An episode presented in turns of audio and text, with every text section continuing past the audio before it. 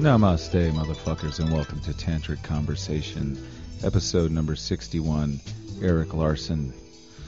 I am your host, Curtis Payne, and uh, forgive me for I have not kept my word. I cannot get these things out once a week. There's just too much going on. I am now having to travel for my job, and I'm busy. But you know what? That's not really what it is. I just uh, just don't feel like it sometimes. Even though I, I like doing the actual interviews and conversations. They're not interviews. I like doing them. I like talking to people and then recording it. For some reason, this part where I sit down and I record the intro and I post it, I mean, it probably takes about a half an hour, but it is like pulling teeth for me to get myself to sit down and do it. And it, like, I mean, it really, I don't have to make any kind of real time, but yet, here I go. I procrastinate and I procrastinate, and then two weeks go by and I haven't posted. So, sorry about that. But here we are. We they're here. It doesn't really matter. They're not time sensitive, and uh, you know, they're just piling up and archiving on iTunes and on the space. You can listen to them whenever you want. You can do whatever you want whenever you want. I'm not going to tell you what to do, but I keep saying I'm going to get these out every week, and then I'm not doing it. So I want you to know that I know that. I recognize that, and if anybody cares, I'm sorry. So um, it's fucking gotten cold here. It's wintertime. I'm living in a big drafty house, and it's really only comfortable on the second floor.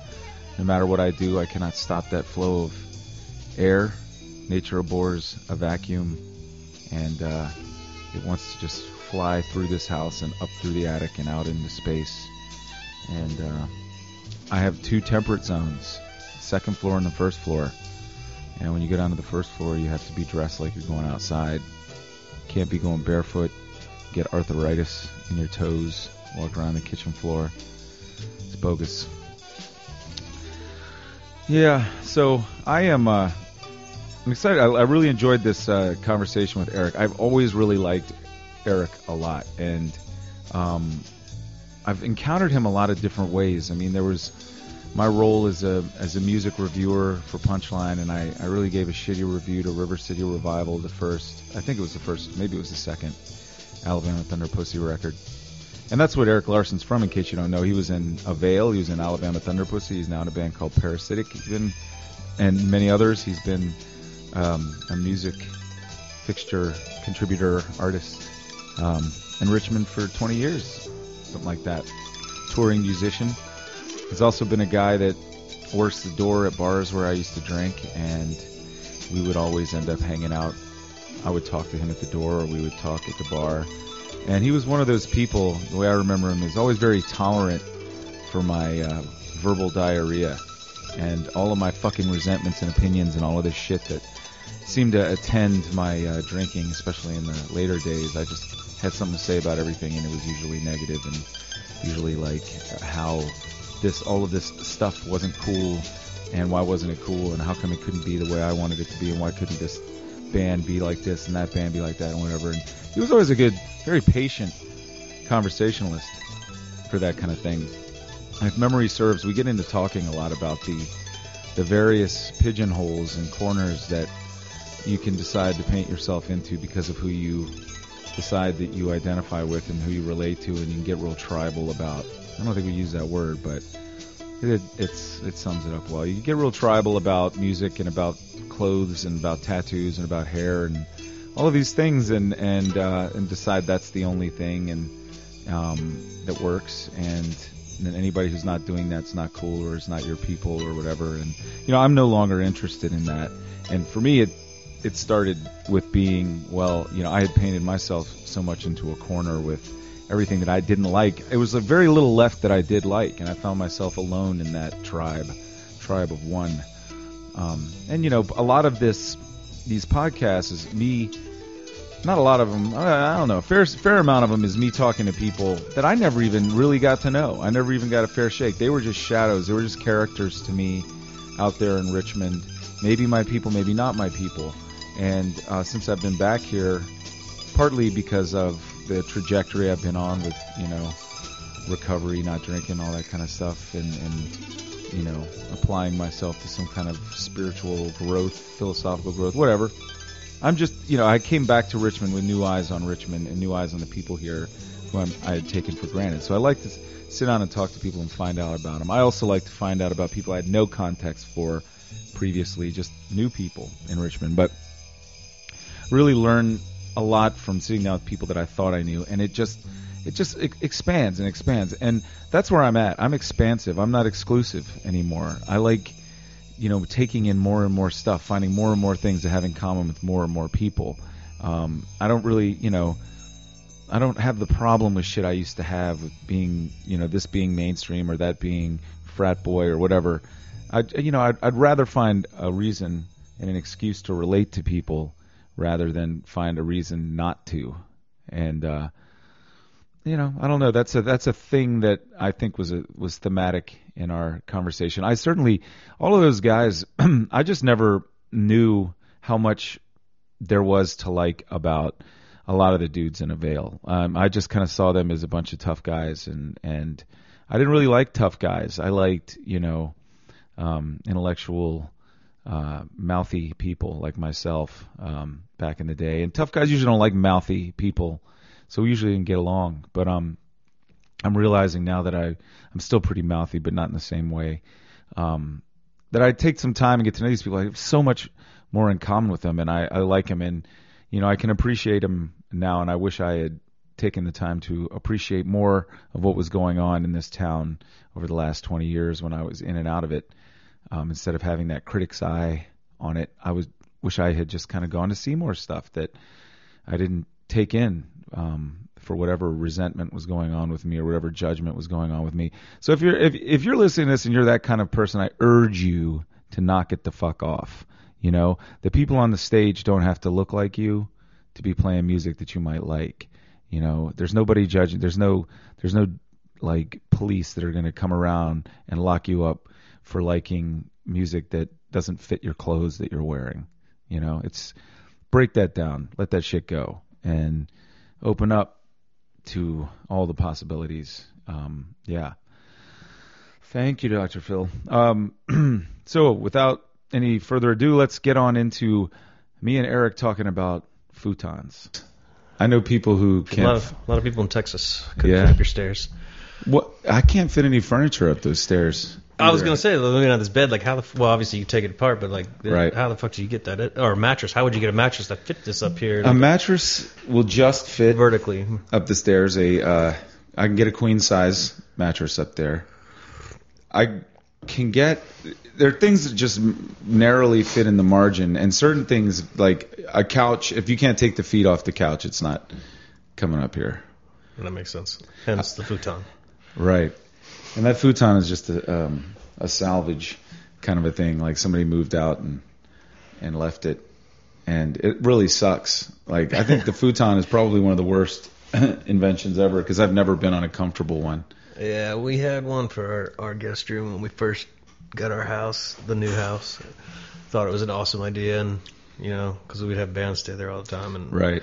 realized that it's kind of a total scam by Mhm. Target or stores of that ilk Whoever's yeah. for IKEA. to like you know college crap.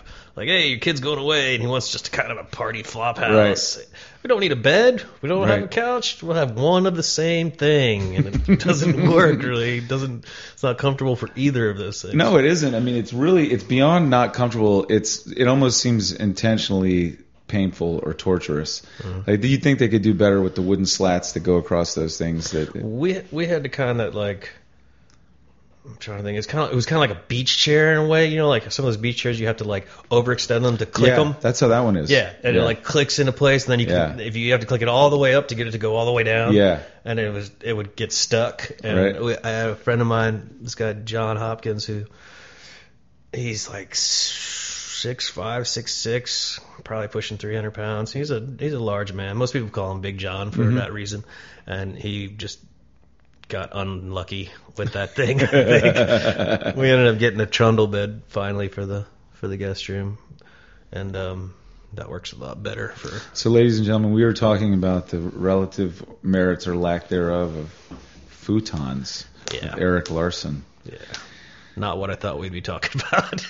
You never know what's going to happen. You turn on the mics, you know. Yeah. Every so often after I do these, I think, you know what? Maybe I will start like writing something down. Well, I was You know. I was thinking about it on the way up because you know I was telling the parasitic guys they're like, well, "What do you got going on?" It's like I'm gonna go do a podcast with Curtis Payne, and uh, they're like, "What that? What what's that? What do you what?" You know, because they're thinking like, "What are you gonna just play music and talk over it or something?" I'm like, I don't really know.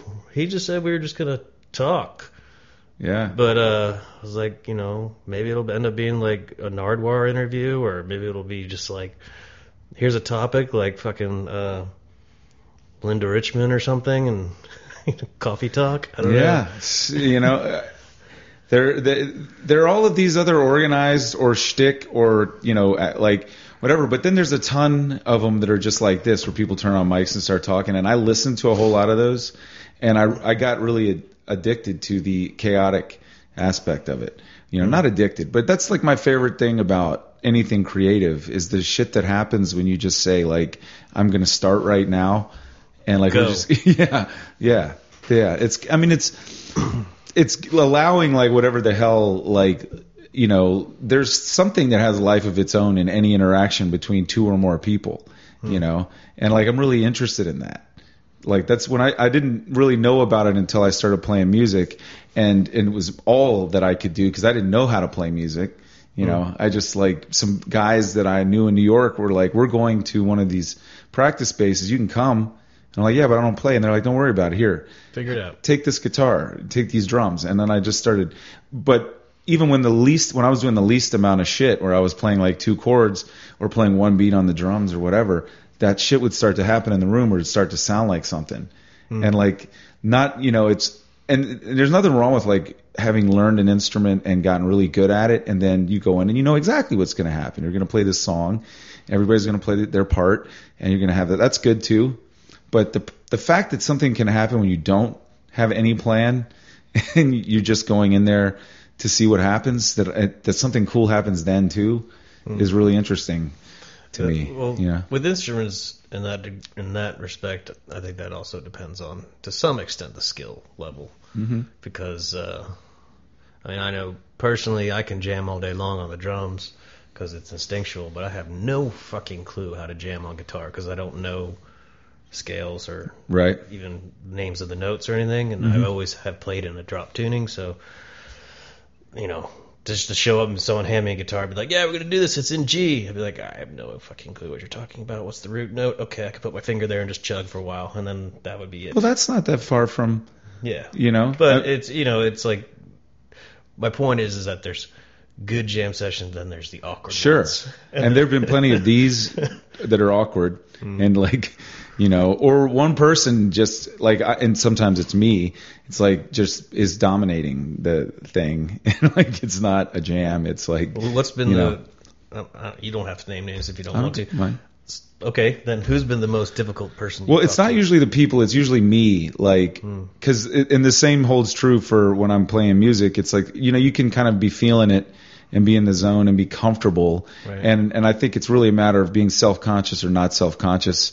You know, and letting it happen, and then other times feeling. So I, Carol Piersol, who is a theater person in Richmond, who is very like accomplished, awesome, you know, actress herself in her own right, a director, a producer. She's been she started the Firehouse Theater Project here. Right.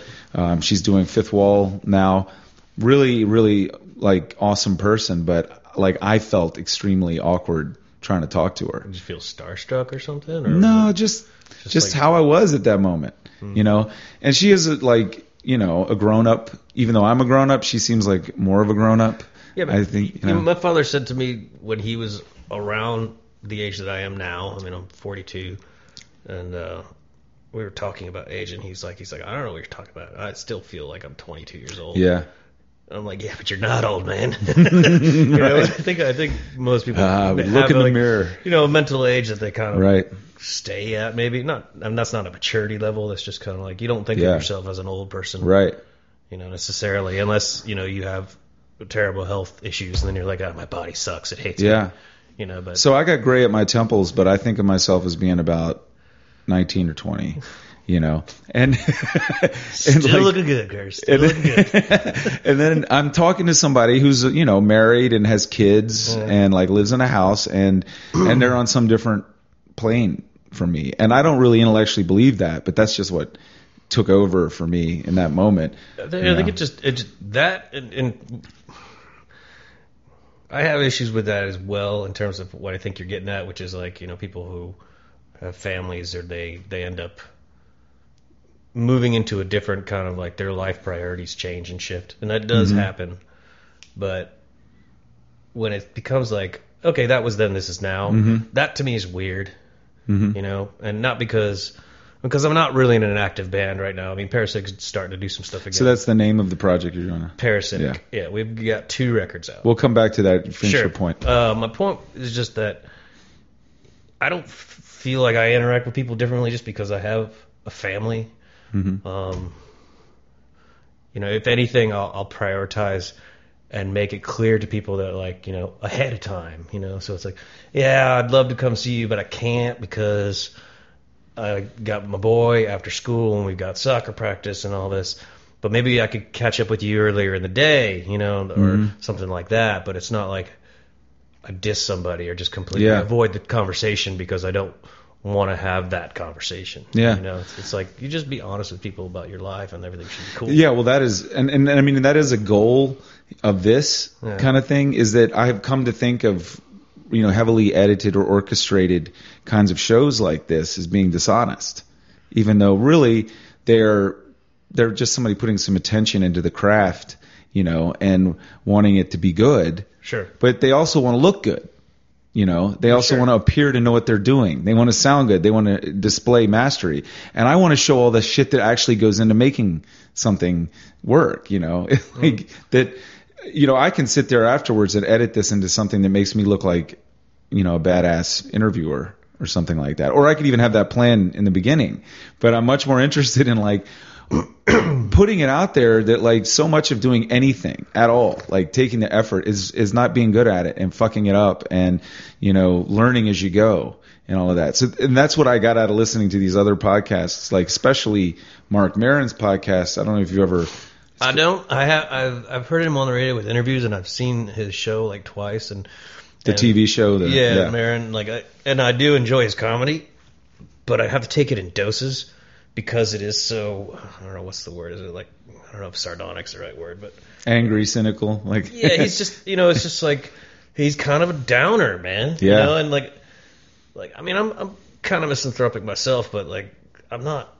I Well, don't he's want to constantly have it in my face, like, Right. "Oh, So oh." like if you're if you're only listening to him, you know, Sure. that you might get that, but when he's got people on, you know, he's like constantly I mean it's way less intense now, Well, but I've when heard people like basically be like, "No, you're an idiot. You're an asshole." Like, well, what- th- you there's know? that, but there's also like he can really because he understands what it feels like to be sort of in a panicky state of insecurity and Yeah, and neurosis. totally. That he really he relates to when people are talking about that stuff, and he he needs to relate to that. He needs to kind of himself feel better. Yes. And then he also puts them at ease. And then, and so what I kept hearing was like, wow, like when I'm in my own head all the time thinking I'm a piece of shit or like not good enough or I've fucked up my life or whatever. And then I listen to these people who are actually really successful and find out that they feel that way a lot of times. You know, people who are, have a career, you know, that are out there like getting paid to do the thing they love. And then they still go around with that voice in their head. I was like, wow, you know, that, I'm Uh, a, a lot of this stuff that is pain in people's lives is just the isolation that you don't hear how other people actually feel. They you just hearing what they tell you, you know, Sure. what they want you to hear, the image they're putting out there. Right. So in those conversations, there got to be a lot of I got to hear a lot of really candid stuff, and he gets people candid because he's making such he's just laying it all out there. You know, he's not trying to gussy it up or pretty it up or whatever. So then they start dropping their guard and they start being real. And so that that's really cool. But also hearing so many writers of whether they're musical writers or comedy writers or play, you know, screenwriters, whatever, talking about that process.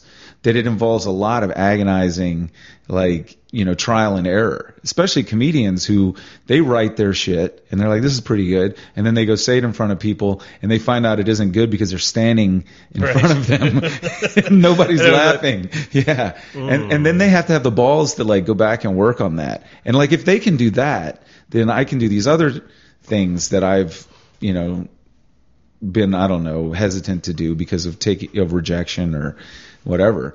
So that's I'm trying to continue that spirit in, by, in doing this. You know, is that I, Richmond's always felt to me like a place that people go around really needing to project an image and having a hard time being real. You know, and they're real with their close friends, mm. but then you know everybody's sort of looking askance at the people who over here who are not quite their tribe.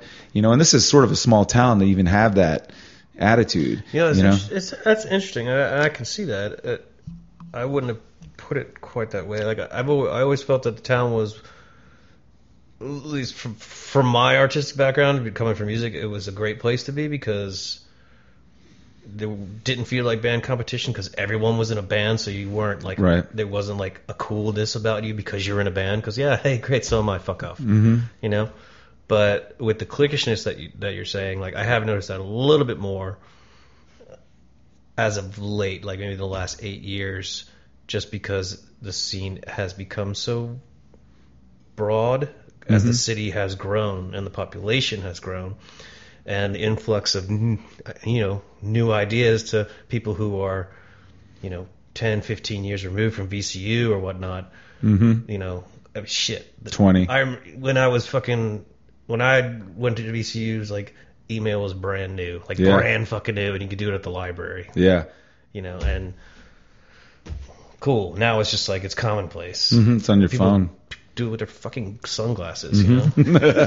so, Yeah. But it's like with that kind of shit, new ideas come in and different perspectives on things, and I guess I, I, I can see that where it does have that element to it.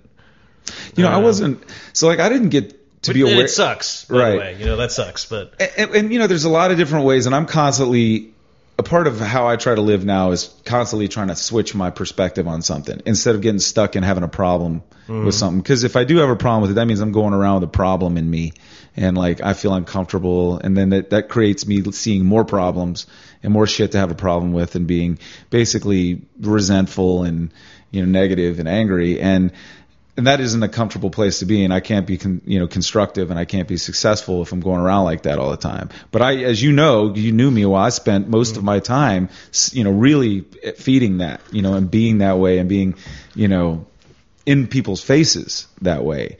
And um I always took that with with you. Like, I mean, I don't know how what your listening base is for this, but No, go- how many ahead. people how many people know you personally? oh, they know I yeah. But uh, I mean, when I met you, it was, it was just working the door at the hole in the wall, and you know, so I had there were regulars there, like walk up regulars every night. People who would like Nathan, the painter Nathan. He would he would stroll Mhm, up, Nathan Motley. you know, doing Yeah. his strut that he does. hmm pimping up. And he'd come in and uh, he'd have a couple beers and then he'd strut somewhere else.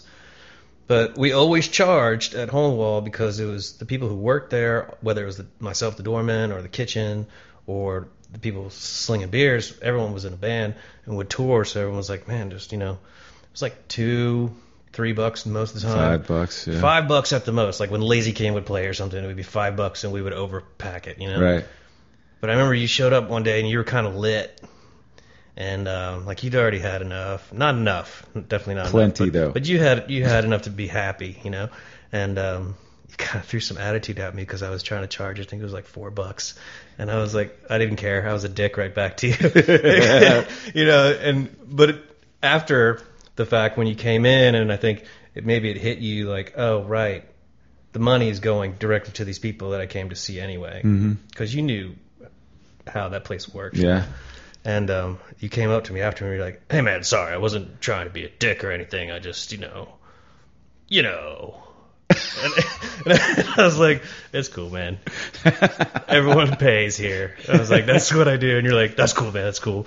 But then after that, you know, and I'd see everything was, you know, I, I never got the the impression like 'cause some people took issue with you in town because you were a writer and you're very vocal and opinionated about stuff, and a lot of it was justified telling someone they sucked because they mm-hmm. sucked. doesn't mean quit what you're doing. Just means get better at it. Right. and even if it's being bad, get better at being bad because it obviously wasn't pushing the right buttons. But um, you know, I. I don't know. I, I don't like were- to badmouth people, you know, unless they deserve it. And I don't ever felt like you ever really deserved Yeah. that much shit talked on you. If you felt like that happened a lot, I never felt like it. But uh, No, you know, I, I I feel like anything anybody had to say about me behind my back or to my face was deserved or was like I was making myself available for that, you know, because Sure. I was if I was going to write record reviews, then I was putting it out there. I did. I felt like also I had just come back from New York and people were so harsh there. You know about music, about or anything. They're really dismissive. I mean, init- immediately they would, you know, and and I, I who, who am I to do this? But I thought, well, maybe we'll have rock criticism in the local paper in Richmond be like it is up there, like in the New York press. Yeah, and like level that kind of shit at people, and even if they they don't do anything about it, because it's just my opinion, they would get used to that. You know, People never get So- used to that here, though, They don't. man. And- you know, because they'll find you. Right. They'll be like, who's, who fucking wrote this? Curtis Payne wrote this? Where's he at? Where's he at? And then, you know, especially nowadays with fucking texting and everything, people could find where you are. That motherfucker will travel across the fan or across town, find you Yeah. sitting down at a bar and walk up and be like, hey, man, what's up? Let me get you a beer. What the fuck is up with this, this shit that you wrote? and that did happen. It did happen. And Mark, I remember Mark Morton, and I mean, I wrote, I wrote- Burn the Priest review, and I really they shouldn't have given me that record because I didn't listen to that kind of metal, and I didn't really get it, you know, at that time. But and I basically just kind of said that, you know. Um, I actually, I think I said it was kind of like reggae, like it all sounds the same unless you're really into it, and then you can tell the difference, you know. And I think that's awesome you said that, but. Man, The thing is, you- I fucking do love Lamb of God now. Like, I mean, I really like that shit. Like, I think it's really good. And um, I, if I could take, I would have put more effort into that review now. I think than I did then. But then they somebody said like, here, will you do this? And you know, I just I was dismissive of those guys and of that. And you know, Mark came up to me one time in a bar and he was just like, "What do you want, man? Like, what are you looking for? Like, don't you get it? You know, or something like that." And You have to Um, also put it in context too, because of what this town, especially when we're talking about that time period where there was a pretty good up and coming heavy music scene, whether it was, you know, metal or sludge or whatever stoner rock or mm-hmm. whatever you want to call heavy stuff. So everyone was kind of coming up, and everyone was trying to be supportive of each other you know, and and then here you come and going, now thumb in your eye, right? so that's I think that's where Mark was coming from. We're just like, what's your problem, man? Like, Yeah. why you got to be a naysayer? Why not help everybody to get better as opposed to like stomp it down? But the problem too, though, at that time was, you know, you kind of came out of nowhere. Yeah, even though I was from even, here, I've even been, though you're you are born and raised local right, here, right? I've been So- gone for four years and I just came back yeah, with but that four shit. years is yeah. an eternity when Mhm. you're in a college town, mm-hmm. especially in the early 2000s when like yeah. that shit just kind of went boom. Yeah. And you had everyone from Burn the Priest, changed the name to Lamb of God, to all of Mm-hmm. a sudden becoming rock stars, you know, to the band I was involved with, to fucking Throttle Rod, to fucking RPG coming up, and like, you know, hmm or even, you know, bands who are still kicking, who are still kicking, like Saint Diablo. Mm-hmm. You oh, know, oh yeah, They still play. who's in that band? I never really personally knew any of those dudes. I met Tito once, the singer. I think his name's Tito. And I think Rob, maybe the bass player, who used to have ram's horns shaved in his head. I remember that band existing. But you know what? What got us on this this track is that I, mean I guess nobody's ever ever one way all the time because as you mentioned, I remember yeah what my motivations were Right. at different times.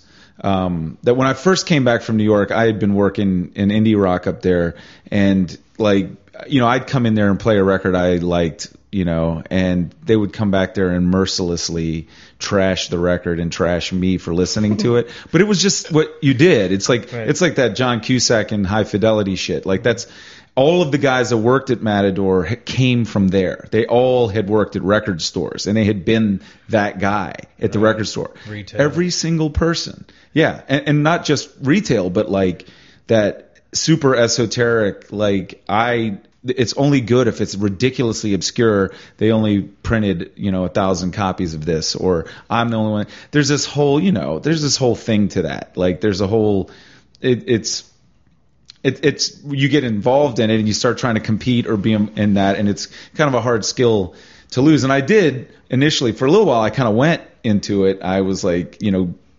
being got Stockholm syndrome and started being like that about music and I'd never been like that about music. I was I mean I was like I know it's cool and you guys don't know what's cool, but I mean it really had to be a wide you know gulf like Yeah. like you know about Jesus Lizard and the Melvins and stuff or you listen to the Grateful Dead and that crap or whatever like the people out in the West End there was a much more inclusive like range of music you could be in in Richmond I got to New York and it was like you narrow it narrow it narrow it down Right. to this thing and so I was in that mindset when I came back here um and then gradually I got into this thing that was very quixotic. Like I turned into like only the only thing that's really cool is 70s rock and roll or things with that spirit.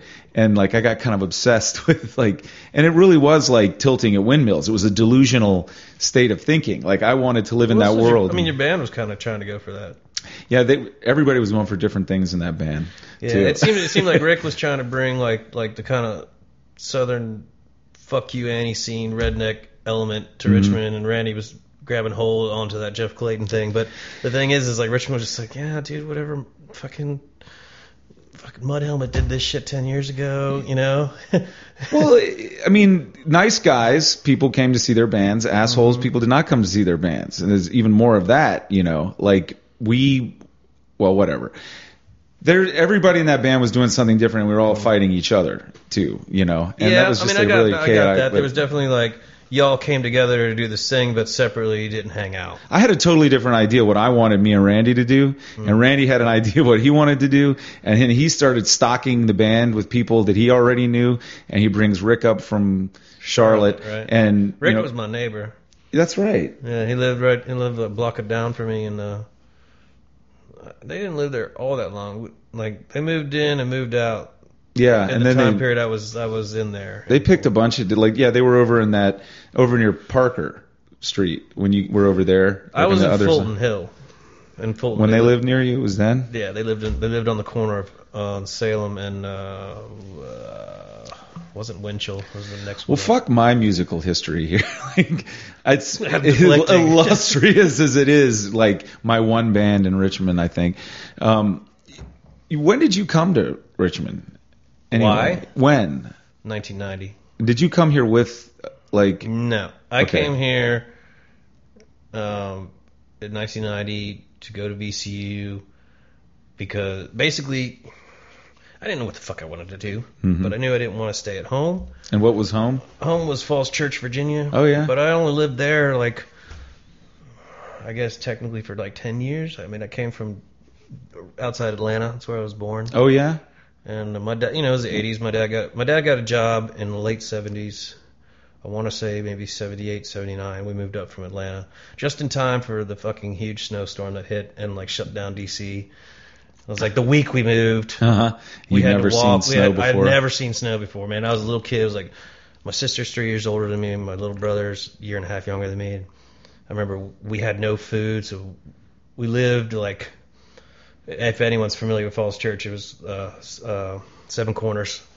So Mhm. we lived up right there, and we had to walk to the grocery store in this fucking two feet of snow. And for a little kid, you know, it's up to your fucking chest. Yeah, You're like, yeah. this is great. And my dad's like, this fucking, I moved away from New York to get away from this bullshit, and I went back to, you know.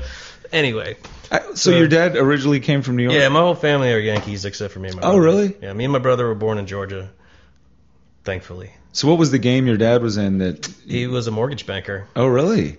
Awesome time to be in the savings and loan industry in the 80s. Yeah. Right, when you it was right. no. It wasn't? Don't you- Okay. Well, I don't. I don't remember. I remember the '80s being like the Wall Street was crazy and people the. S&L, were, you know, the S&L fucking tank. It was Oh, basically financial yeah. disaster, and and like so, my dad was unemployed, like newly divorced. My parents split, newly divorced. He had won custody, um, primary custody. We did the whole like, you know, every other weekend at my mom's house, and Mhm. during the week go to her house after school, and then go back home to sleep, kind of shit. so my dad was like basically unemployed throughout the entire 80s while he's trying to raise three kids. He put together so many fucking fly by night businesses, you know, trying to still do what his trade was.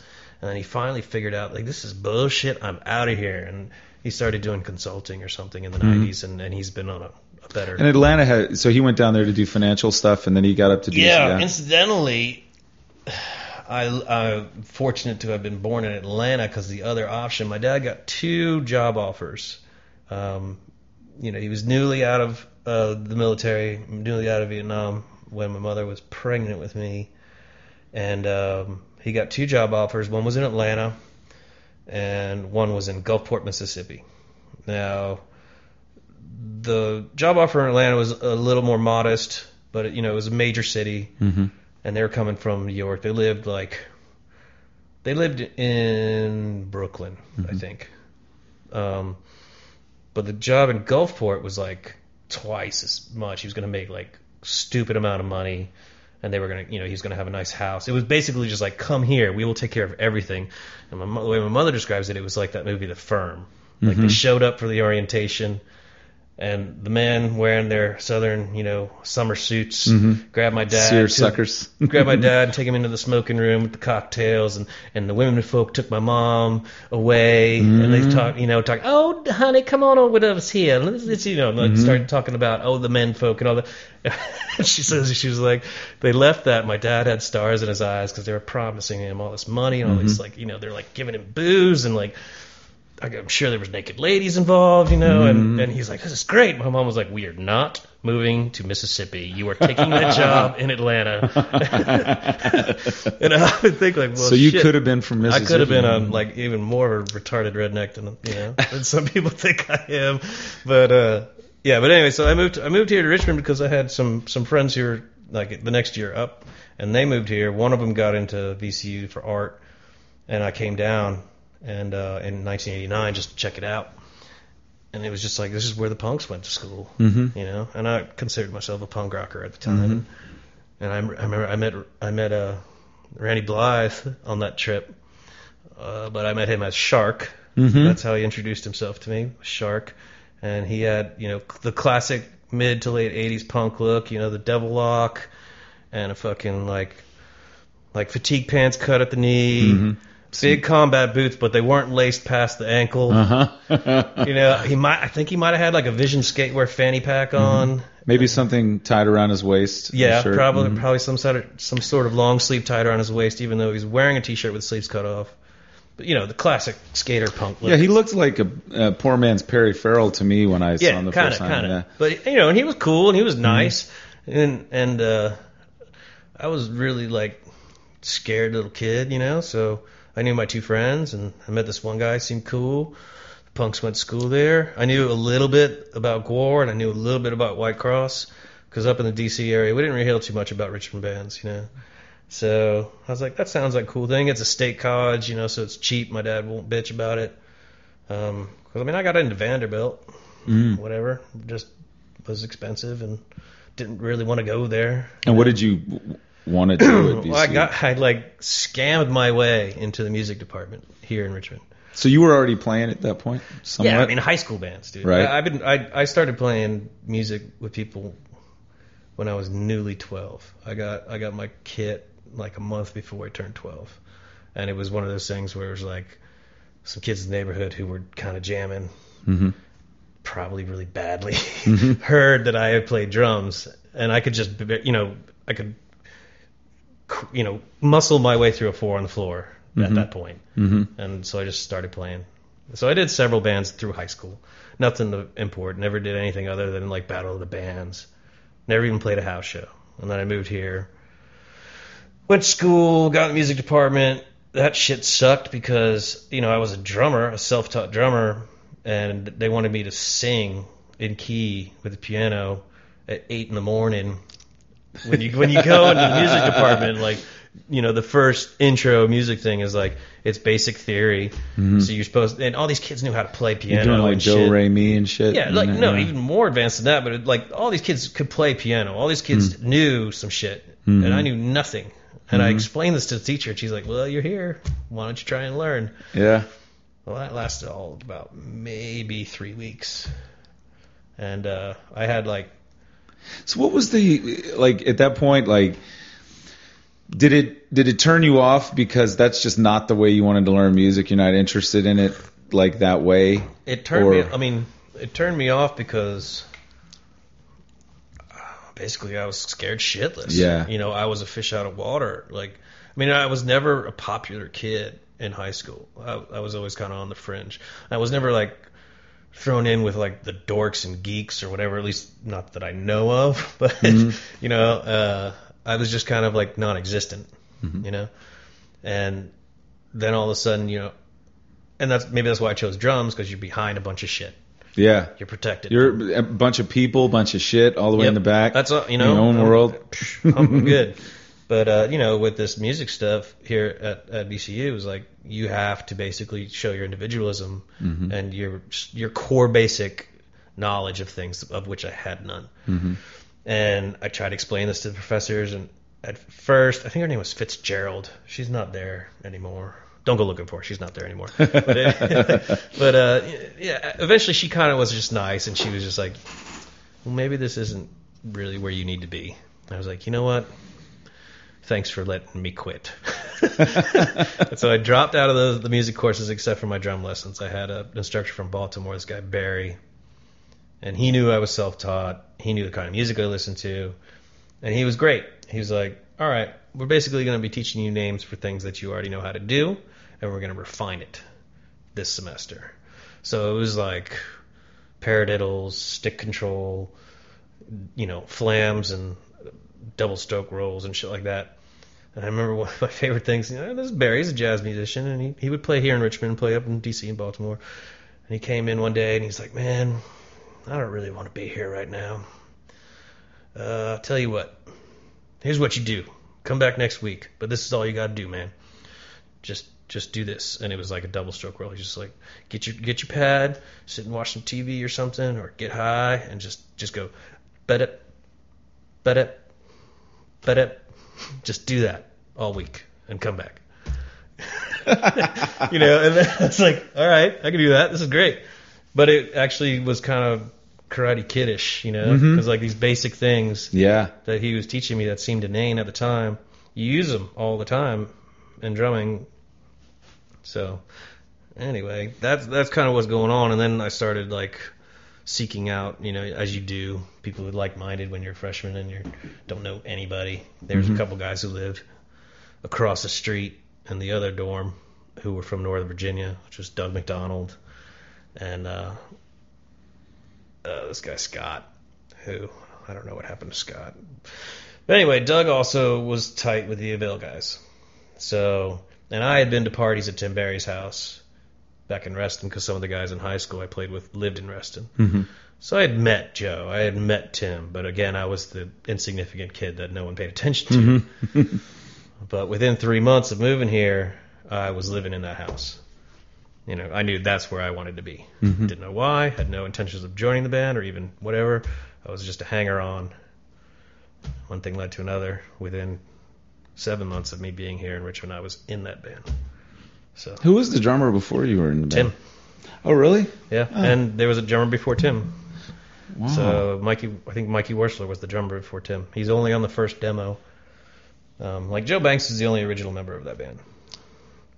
So, so th- Bo didn't come Bo Bo kind of came into the picture around '89, I think. Uh, he would be a better person asked specifics, but basically the same kind of way that that I got involved. It was just like friends with the dudes, would go to the shows with them, help them load in, whatever, and then he just started like participating. hmm That's where the whole cheerleader thing came in because it's like they had all the people playing instruments they needed, yeah.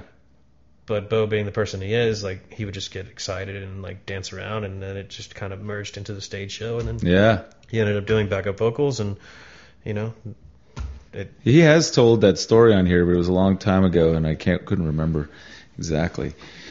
But uh, so Avail wasn't like what I was I only knew you guys as seemingly a lot tougher than the dudes I was hanging out with. That's what my impression was, you know. and also that it seemed like you, I seem to remember nobody drank, you know. At least that was the vibe, you know. It was more Yeah, that I mean that's straight definitely edge the vibe thing. that, that that gave off. But we were all really young. I mean, Couldn't drink.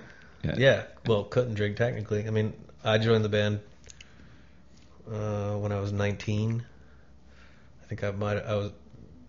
No, Chuck McCauley's a month younger than me, so I was older than Chuck. but then it was like the next person up was probably Bo and Tim, and then Joe. And Joe's the same age as my sister, so three years older. But Joe's never been a heavy drinker. You know, I mean, Tim's had his battles with that, and I think he just kept it to himself. So, and Bo was always, you know, straight edge. hmm I guess I assumed since he was then that everybody was. Well, you know, You he's a very physical presence and, Mhm. and visual person, so it's kind of like you know the way people treat singers of bands as like they're the ones who speak for everything that is the Mhm. band. When sometimes they're just a mouthpiece, you know, or sometimes they're just someone voicing somebody else's words. right, right. You know? So, but yeah, I don't know. I mean, So I really Avail start- started. You joined it in ninety, you said, or 90, 91. 91. and then at that level, what level were you guys just? Were you touring at that point? or- No, no, no, no. It was um, we were just a local band. They had already made a foothold in Richmond. Like when they they moved here because Joe was sick and tired of living in, in Reston. Mm. He he had a job offer. He worked for Domino's. Like he was, he had reached managerial status at Domino's, mm-hmm. and they offered him a position. They were going to open up a, a Domino's in London, and they were going to send him over to run this store in London Wow. and he just decided he didn't, he didn't want to do that, but he didn't want to fucking be in Reston anymore. And I don't know what he chose Richmond for, but he chose Richmond. And he came, apparently the story goes he he came to practice one day. It was like, I'm moving to Richmond. You want to keep the band together? You come with me. And then turned around and like walked out or something like that. And you know, Tim of course was like, "Fuck it, I'm at high school now. Sure, why not?" You know. And they like they've been really active in Reston, doing positive things like Jam for Man, which was a basically a all day fest that they would raise money and awareness and food for homeless people. Very influenced by the DC like Revolution Summer type shit. But um and they had played around DC but hadn't really kind of made their name as a DC band, so to speak.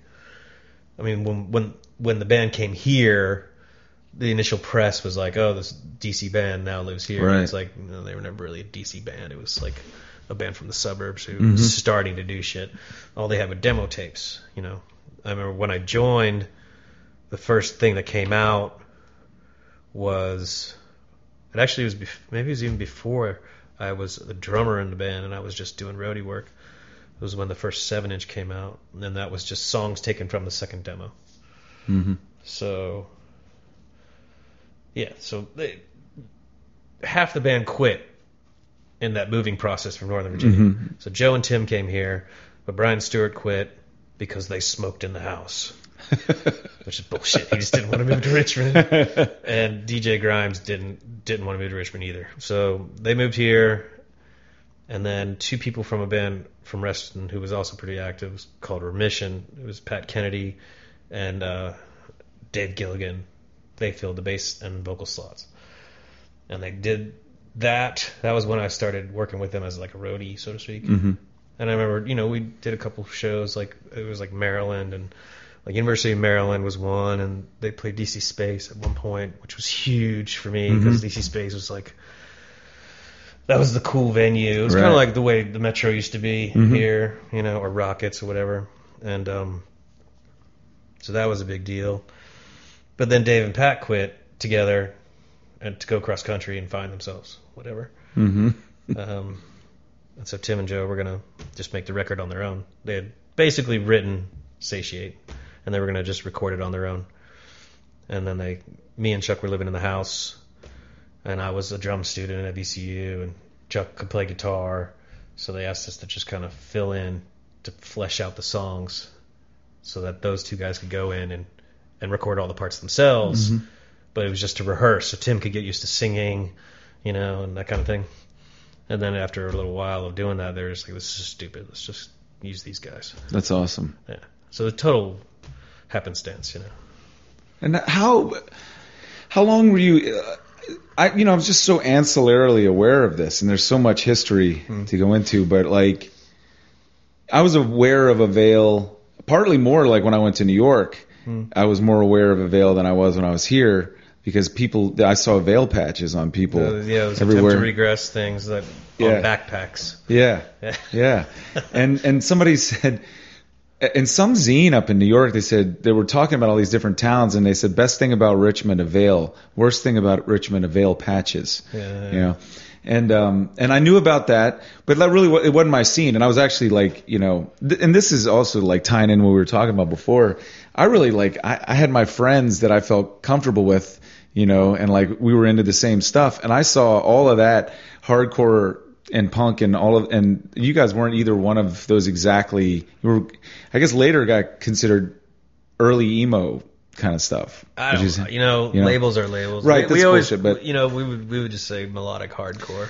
So, but like I, I not only was like that wasn't my thing, and it's not like I thought that was bad music. I just it was something like a totally a scene that I didn't relate to because Yeah. I was I was like just doing something else, and but I was uh, also intimidated by most of you guys because you just seemed tougher, and like at that point in my, and I was like more of a I don't know all mouth, all hat no cattle, you know, and I saw you guys as being like a lot more, you know, you would fight or whatever, and like I was just not into that. And I it's, I think I have that wrong, but that was like my impression. None of us really Yeah.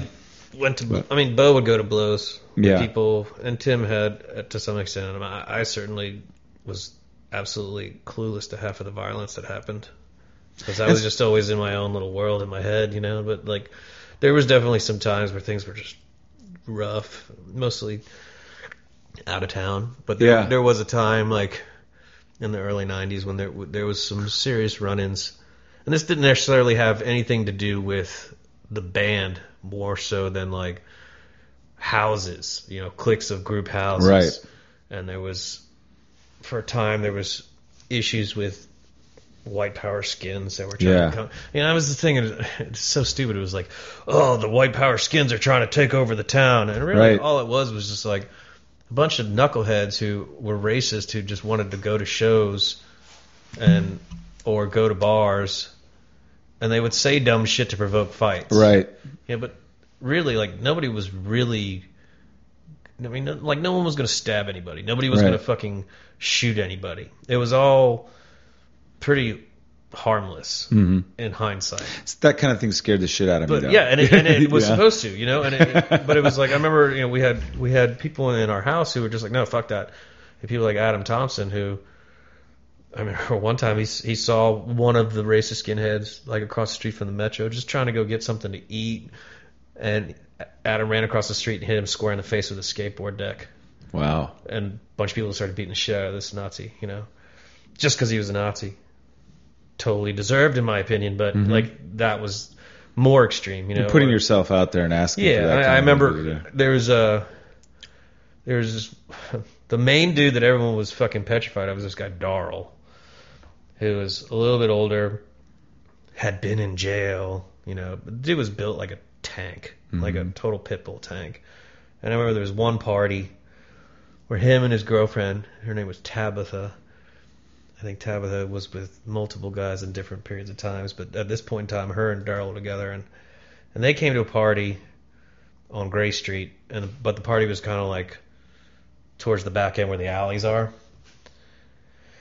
and everyone like all, everyone just started showering them with bricks, it's like from like second floor balconies, like they were just throwing bricks at them, and Tabitha of course is like terrified. She's like, "Let's get the fuck out of here," and Darrell is just like, Ugh. And he just turns around and they, then they walk away. There's like bricks. It looked like a total fucking movie scene. There's like bricks just like exploding near them, like by them. And he's just walking. You know, I think one hit him in the back of the shoulder and he just kind of went, I remember Gwomper, of all people, was just like, nah, Shorty, fuck that. And he grabbed a mag light and he ran at Darrell, coming up behind him, probably going, you know, a good fucking 10 clicks, and hit him square in the back of the head as hard as he could with the mag light, like the handle part. And Darrell just kind of like lunged slightly forward, like maybe an inch with his head, like boom, and just slowly turned around and sneered at Gwomper. and Gwomper said, "Oh fuck that shorty!" dropped the bag and ran back to the party, you know, and that was it. And then Darrell and Tabitha walked away, you know. And I remember seeing that dude at Penny Lane when it was on Seventh, one, you know, years later after that. And he, you know, my hair was longer and and uh, but he he recognized me and he just kind of looked at me. He was like, "Mm-hmm." like, right, I think I'm gonna finish this beer, get the fuck out of here. But he never fucked with anybody. He just. I never saw a doll throw a punch. I never saw any of those dudes throw a punch. You know, the, actually, to be honest, the people who who caused the most problems in that time period in the early '90s were people from Reston Hmm. who would come down here with this, you know, sole purpose of just starting fights at parties. It was they called themselves the Hoodlums. hmm I vaguely remember that. yeah, they were from Reston and Herndon, and people like Rob Hunt, and Jay, and uh, Billy. This guy Billy, who had been in jail, he had a shark tattooed on his forearm, but he was like my age, you know. But he would, what he would do was they would they would go to the party, and uh, Billy would start shit, and then it would always end up with outside with Billy ripping his shirt off, screaming, "Who wants to fight me? Come on, you pussies! Who wants to fight me?" Fucking like talking shit till someone finally would step up to shut him the fuck up, and then everybody would jump them, and then it would start a brawl. And the hoodlums ended up getting into a serious brawl with the Riff, which was people like Charlie Uh huh. Donovan. The riffs, yeah. yeah, like the riff house, you know, right? Fred Mhm. Lapierre. Yeah. They're the Oregon Hill people. Paul and Yep. Eddie Williams. And one of those dudes, I don't know which one, one of them ended up getting a fucking plate in his head because they got into a serious fucking fight. Mike Munoz, I think it was, was the Mm. one who fucking damaged that dude and got him in the hospital.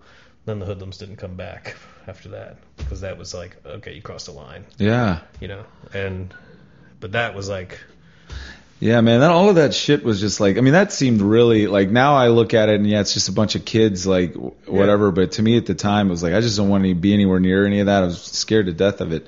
And like it also just didn't seem like fun, you know. It was, you know, honestly, it was like I, I lived in that house because I played in that band and it was cheap as shit. I mean, I remember my rent and bills one month was like twenty eight dollars. We had fourteen people living in the house at one point, like fourteen of us at once. all right. You know, there was lofts everywhere. Mhm, you, mhm. Everyone had a roommate, at least one. You Mhm. know, and but and it was fun, and it was the punk house and shit like that. I, I, you know, it wasn't really that much fun, man. You know, because people were shitty to each other. Living, you know, it was like fucking Lord of the Flies in Mhm. that house at times. Yeah, and that's so that's the thing we can get into. And I, like, well, and, and I- was thinking about, were you still in Avail when, like, in '96, Yep. '97? So when you guys came and played at Coney Island High, like, it was either one or two days on St. Mark's, and I was the Mhm. manager there when you guys came, and we didn't know each other at all. I only knew Bo. But I remember you now. I had like bleach blonde hair, and Uh-huh. yeah. sort And- of longish. Yeah, it was like Sick Boy from fucking, Mhm. you know. And you were wearing um, a black V-neck T-shirt, I think, if I remember correctly.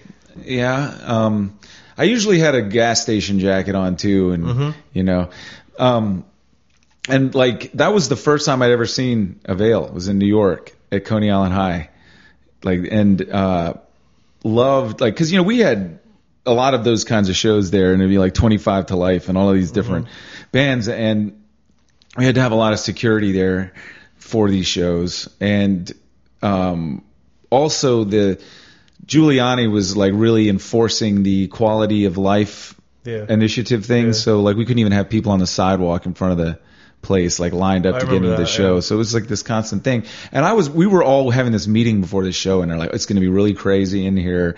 Like there may there're going to be fights. We're going to have to keep these these kids are going to knock uh, break the equipment, the PA speakers, Mm-hmm. wedges, all this stuff. So you got to you got to have like six security guys for this show and it's going to be body to body and blah blah blah. And it was the chill like I mean there was crazy people on stage the entire fucking time, you know, but there was no problems. It was like a really positive like, you know, vibe. Like every if I remember correctly, you, you look like you, you yeah, I remember. remember. I remember things I remember about that was it was like where I had to put my drums was really inconvenient. uh, um, it, and it was like really hard to maneuver because it was a packed place. And I do remember there was some like people being bummed about the amount of security, but the show going off without really a hitch, and it just being a lot of water and shit on the ground at the end of the show. Yeah, that place was a mess. I mean, and we had some shows in there that were far too big for that Yeah. room. Like we had Rancid play there, mm-hmm. and like I came up with the idea that we would open the stairwell to the upstairs part, and we could call that part of the capacity, as if anybody was going to be up there. But it was like insanely packed, and it was nowhere they should have been at that stage of their career having to deal with. I'm, I'm trying to remember who who the show who we played with there. Uh, I mean, it would at '96 it would have been. I think it was more like 98 actually. Like, 'cause I, I started, I got fired from Matador and I got that job like in the spring of 98 and I lasted about three or four months there. And then I got in trouble for doing coke on the bar with the LES stitches. And I'm like, you know, to me, it's Yeah. Jesse Malin owned that place from D Generation, you know, and mm-hmm. he fired me and he was like, yeah, I heard you were, you know, doing coke on the bar with the stitches after hours. And, and like, I knew, you know, that's legitimate. He's a business owner. He didn't want that kind of shit going on there. But like, what would you expect? You know, like it's a punk club, a bunch of punks in there, punk bands. I wasn't, I'd not initially identified myself as part of that, but I, that's when I started to kind of get into it. But like that, is, that just seems like exactly what you have that kind of job for. Like it's like in New York City on St. Mark's Place, you know, you do drugs in the punk club, like big deal. Sure. But uh, yeah, I got fired for that. But um, that place was was crazy, and it. Uh, but anyway, that I met. I really like. Bo, I didn't really know Bo at all at that point, and he mm-hmm. came up to get paid for the show. Right. And I was at that point where I had been doing a lot of that kind of shit though, and I was like, New York was starting to get a little like. I might not be cut out to live here if I'm going to live like this. And like, I was starting to consider coming back to Richmond at that point. And I just told him that while I was paying him, I was like, it's good to see a familiar face from Richmond. And, and like, I, you know, I was, I'm thinking about maybe coming back. And he was just like, well, you, you can always come back. You know, we're always there. We'll, we'll welcome you. And I was really surprised to hear that from him because I, my impression had always been, you know, you guys were tough guys. You like me or like be like fuck Curtis or fuck a dude like him. No, I mean, uh, and maybe this is where the emo reputation comes in, but like, I mean, we wouldn't take any shit for sure, we, and we were always very cautious. But uh, I mean, you know, if you got anybody in, in that band, either in a group setting or one on one, everyone was always very friendly. yeah, You know, so and because there's no reason to be a dick. right. You know, Well, people come up with plenty of reasons, and I mean, this is like the old all the splits in punk rock like that went on in the 70s and 80s. Is that some people got into it just because it was an excuse to be a dick. You know, Sure. there were people that were into it because they had values and politics, and Right. and and they just wanted to play music without rules. They didn't want to have to learn paradiddles. They wanted to just play drums and play guitar and and see what happens. And Right. you know, and then all of a sudden there were guys that got into it because they saw a mosh pit or whatever, and they thought, well, this is a perfect opportunity to be violent and yeah, I can fight, know. not get in trouble. yeah, and and I mean Lester Bangs like talked about that with Minor Threat. You know, the first time he saw them play up in New York, and he was like, "What's with all the muscle heads?" You know, and that's where the flex your head thing came from. Was him calling them muscle heads, but like you know that that aspect of it was all I saw like until I was in New York. Like I associated punk rock with asshole idiots who wanted to fuck with people and break shit and beat up people, and that was their idea of a good time was basically being bullies. You know, That just I sounds had like, that just sounds like New York City to me. yeah, and but that my impression had come from Richmond, and New York actually is like switched it for me. I realized, oh no, it's like the people I went to VCU with, like smart kind of art damage, don't know really what to do with themselves, creative, but don't want to have to fit into a particular discipline in order to be creative. You know, they want to do this, want to do that. They got to like some style, some fashion sense, like to dabble in a bunch of different things, you know, and wanted to be iconoclast and you know, do something, you know, that they wanted to, you know, just pure love of it or whatever, like the amateur thing. And I didn't realize that that's what it was about until I was up there. Hmm. And then I was like, well, that's, that's where I'm at. You know, like I'm starting to play music. I don't really know what I'm doing. I'm self-taught at the age of 26 as opposed to like 12 you know and i'm like well this is i go this way then i don't even have to measure myself against the dudes that have been playing since they were 12 i can you know be in that that tr- that f- time honored tradition of people just having a great look and some good ideas like, get into that but um when is that when did you leave avail like when did that happen Um, 14 years ago last night. really Yeah. it's the My last anniversary show was Halloween of 99. 99 i'm glad you didn't make me do that math Yeah. So it was 99. So right after I came back to Richmond, you quit, you quit Avail. I came back in 98 and then yeah, dude, it was like, I mean, I had been thinking about leaving for a while, just because as the band was growing, we were not like as tight as friends anymore, Mhm. and like you know, everyone was kind of separating. I was doing other bands to pursue other itches that needed scratched, and it just started feeling like a job more and less like a band, you know. So, but it was like the band, but the band was huge, man. Mhm. We would go anywhere and play for a thousand people. I had fucking, I hadn't worked a job. five dollars a had- head. That's five thousand dollars. I had fucking health insurance, you know, like things were good. We had just signed a fat, and I was just like, you know what, I just. Uh, it, it came. I, it came to me. We played. We opened up at the Boathouse for the Offspring, and played a sold out show in front of 2,500 people, and I felt bored. Mm.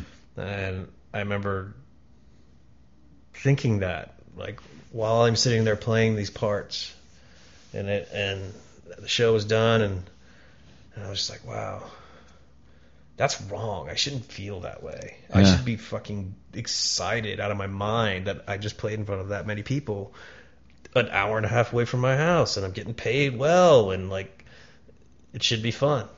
No, I was like, okay, it's time to move on. So that was like the summer of '99, and so then I I was like, all right, I gotta go. So I quit. And they're like, well, we have a European tour, and you have to do that. so okay, so I did a year, I did the last European tour, and uh, you know, so my last show was sold out crowd at London Astoria.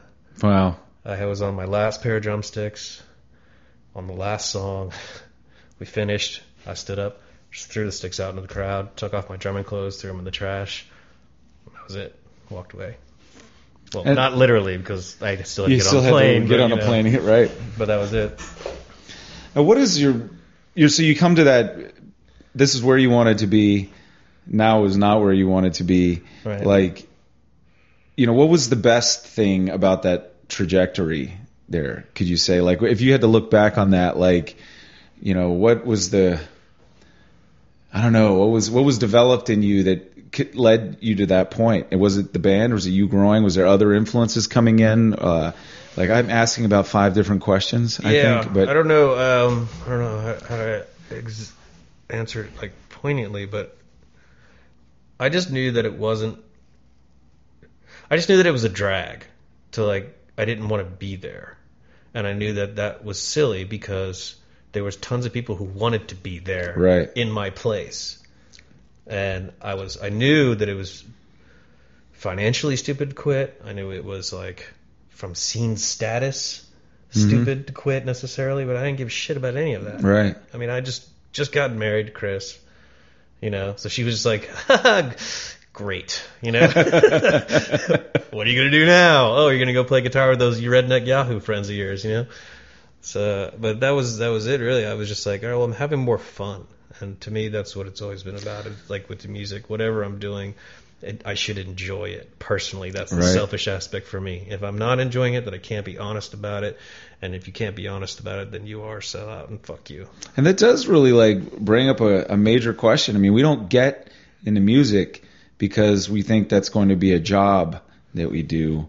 It- Most people that you know don't. Yeah. right. The people that I consider musicians, not right. and not for, to be like fucking judgmental or whatever the hell. I know there are people who they practiced it as a craft and Sure. it's like bricklaying for them, Yeah. and like they're they're cool with being bored with it. Like Right. that's not. But for someone like you or me, it's there's this like this thing that's calling you about it, you know, and like, and initially it is about belonging to a group of like-minded people, and music seems to like represent that. It seems to be the thing that pulls it together. Um, it's the thing you all agree on, but yet it's also it, it creates the aesthetic. It gives it like a context and all that. And you had come to be with those guys because you wanted that, and you found that, and you were part of something. You, but you didn't want to be part of that Well, they, anymore. they, and in a way, it was like I got initially involved. It was like I got pulled in from the wake of the momentum of the band already had. yeah, And then as I found my niche within the band, and you create this thing for yourself, like, all right, this is where I am in life, and this is what I'm supposed to be.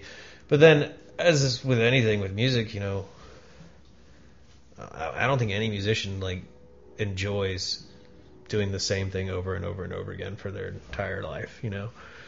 So you might pursue different things, and if you're fortunate enough to be involved with a group of people who are who are everyone's open minded enough where we're like, oh, let's try something like this, try something like that, Mhm. involve some different influences. Great, but most people don't have that, so you end up inevitably doing another band or Right. side projects or whatever.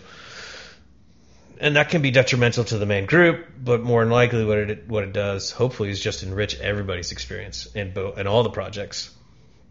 But it can also highlight things that suck about any of those particular Mhm. projects you know and if you i don't know this is a personal preference like i don't ever want to be involved playing music with someone who i consider more to be a coworker right. than like a friend So could that could be both sometimes leaving a relationship is learning it's not so much that like this is not a good relationship it's like taught me something that I want even more like it's distilled Sure. the, the, the, desire. So you knew now now you weren't like pulled into something. Now you were going to pick the thing. Right i had you to pick gonna- something. I mean i had to yeah. do that earlier uh, a couple years earlier too because shit in 96 i'm going back to 96 96 avail was touring.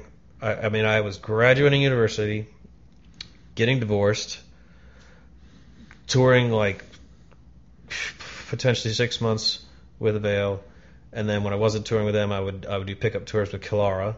Like we would come back from a full summer tour, and I'd go back out for three weeks with Kilara. ATP was starting, you know, so all this shit was going on for me, and and I had to like, you know, like I said, the divorce was happening, so that was the choice. Boom, gone, and later on, Kilara had reached a point where we needed to tour more as well, and ATP was still just kind of like, eh, so you started Kilara and ATP while you were still in Avail. yeah. okay And um, but I dropped Kilara because they needed to tour more, and I couldn't do that for them. so that wasn't your Avail. band Kilara You didn't- Kilara, yeah. it was your band It you was started it? me. It was a mutual. what was the bass player's name Sam Sam, Sam yeah, Rivera, yeah I used to He's work my neighbor. He's still around. I worked Yeah. with him at Cary Street. That's how I met him. He's like working the door at Cary Street Cafe. yeah, I remember that. And Matt Connor was in the Matt band. Connor was in Kilara initially, yeah, Mhm. uh, but he split after the first demo.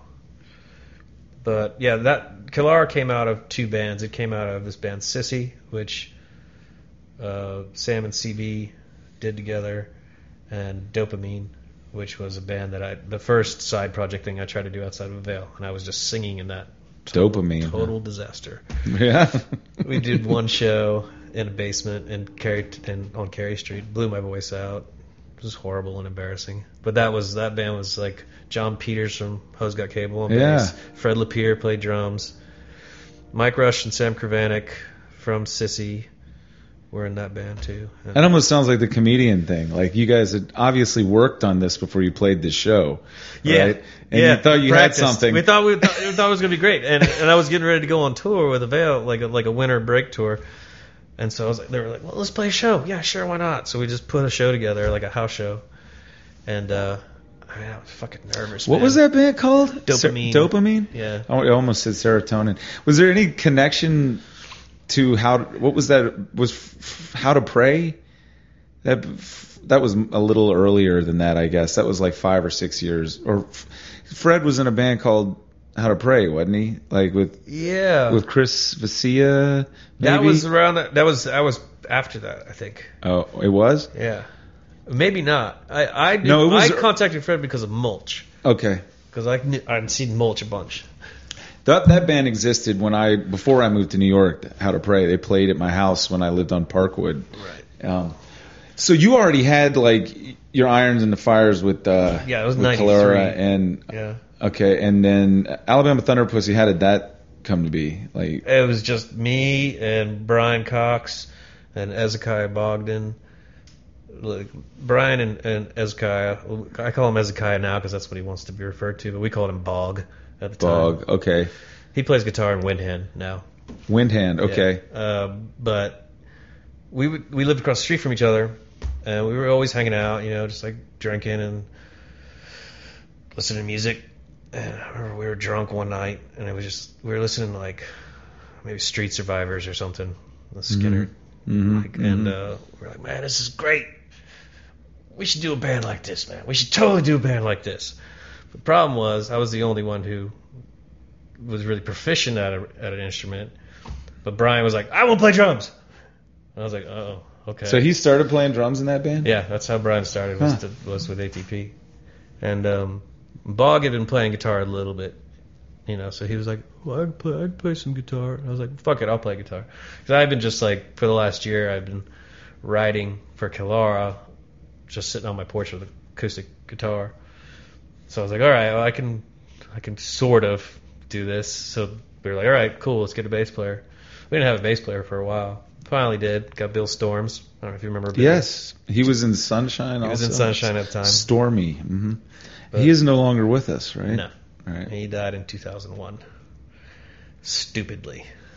Yes, the heroin wasn't Yes, it? Yes, it was Mhm. heroin related. But uh, so Bill Storms came, and we had several singers before Johnny Throckmorton. We had Luke Trimmer. I don't know if you remember Luke Trimmer. He sang for Crackhead. No, right. Johnny was the first one I remember. All right. Well, Luke Trimmer was the first singer, and and we all knew we were terrible when we first started. So we all had like stupid stage names. Uh, and Luke's was Diamond Mudguts. So he he would come to practice, and he would sit there in my dirt floor basement and hang out. But the first couple times we we played shows, we would basically just show up and jump a show, or show up at someone's house and be like, "Open up your basement, we're gonna play." Oh, okay. You know and uh, he he would he refused to play with us. He was like, "You guys suck. I'm not embarrassing myself." then, missing all the fun. I remember we, we jumped we jumped a show on Main Street. Suppression was playing, and it was like the second show we played, hmm and we were just still just a, no. I think Bill. This is the first one Bill Storms played with us, and I remember Luke came and he sat in the audience, and I still have it. He he had like a he was like had a cold or something. He had a, uh, some Nyquil caplets, and he took the packaging and he flipped it inside out and wrote on it and and put the sign in front of us so we would see it. And it said "Worst band ever." Oh wow. so, so anyway, you know, Luke kind of just went went away when uh, we played Henry Street Gallery, and at that point we were like not a good band, but cohesive enough that it was like, oh, okay, these guys are playing, but they're songs, you know. Mhm. And Adrienne Droogas saw us play. She had just moved to Richmond from California. I don't know if you. Adrienne used to sing for Spitboy. I don't. I remember that name, but I don't remember Spitboy or. They got lumped her- into Riot Grrrl. They were like a all all woman um, kind of hardcore punk band from Uh-huh. California. but she moved here. She got the Richmond like the bug. Bay Area. Yeah, Uh-huh. she got the Richmond bug. She moved here, and she saw us do that. And I mean, we were like, we had like Confederate flags on the grills of the Mhm. amps. You know, total just did not River care. City Revival. Yeah, did not care. We were, you know, young and stupid. But she was just like, after the show, because she and I knew each other because Avail had played, just done shows with her, and and uh, she's like, I have to, I have to sing for you guys. I was like, Are you sure? You seriously? Like you were in Spitboy, like you don't, you want to sing for this? You know what we're called, right? She's like, Yep, yep. I was like, All right, well you're gonna have to get a an ATP name. She's like, I got one, Alabama. Okay. So she joined and she took it seriously. She wrote lyrics. So the band was already called Alabama Thunder Yeah. And she said she was Yeah. Alabama. Okay.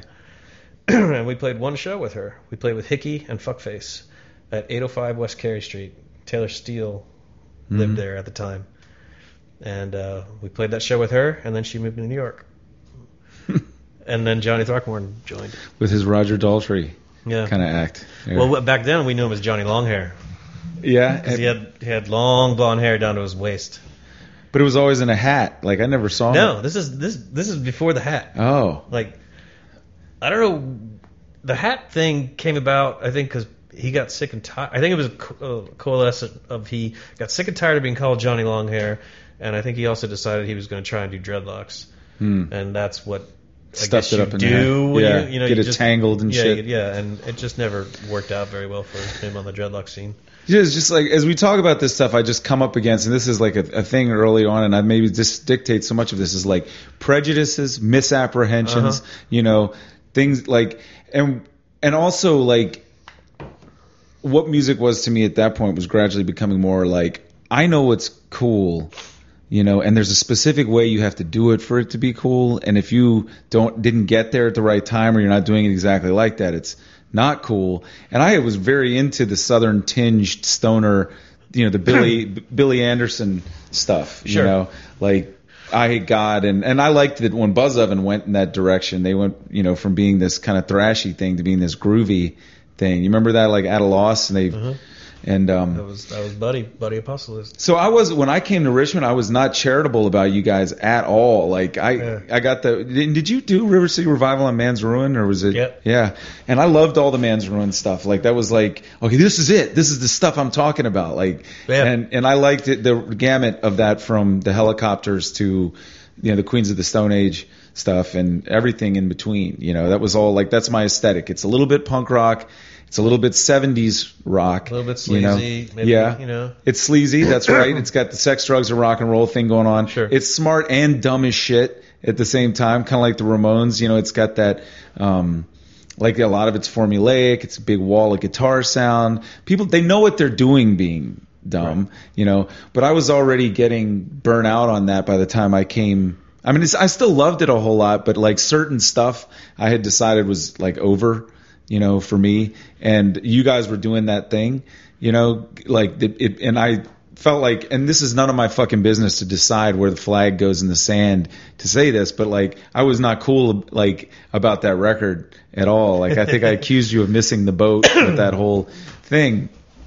And I would not now knowing what I know now because I totally got to pay for that. Like that because you guys were doing what I did with the Devil Tones. You just were like, okay, I kind of can play, so I'm going to do this. You know, I was that kind of guitar player.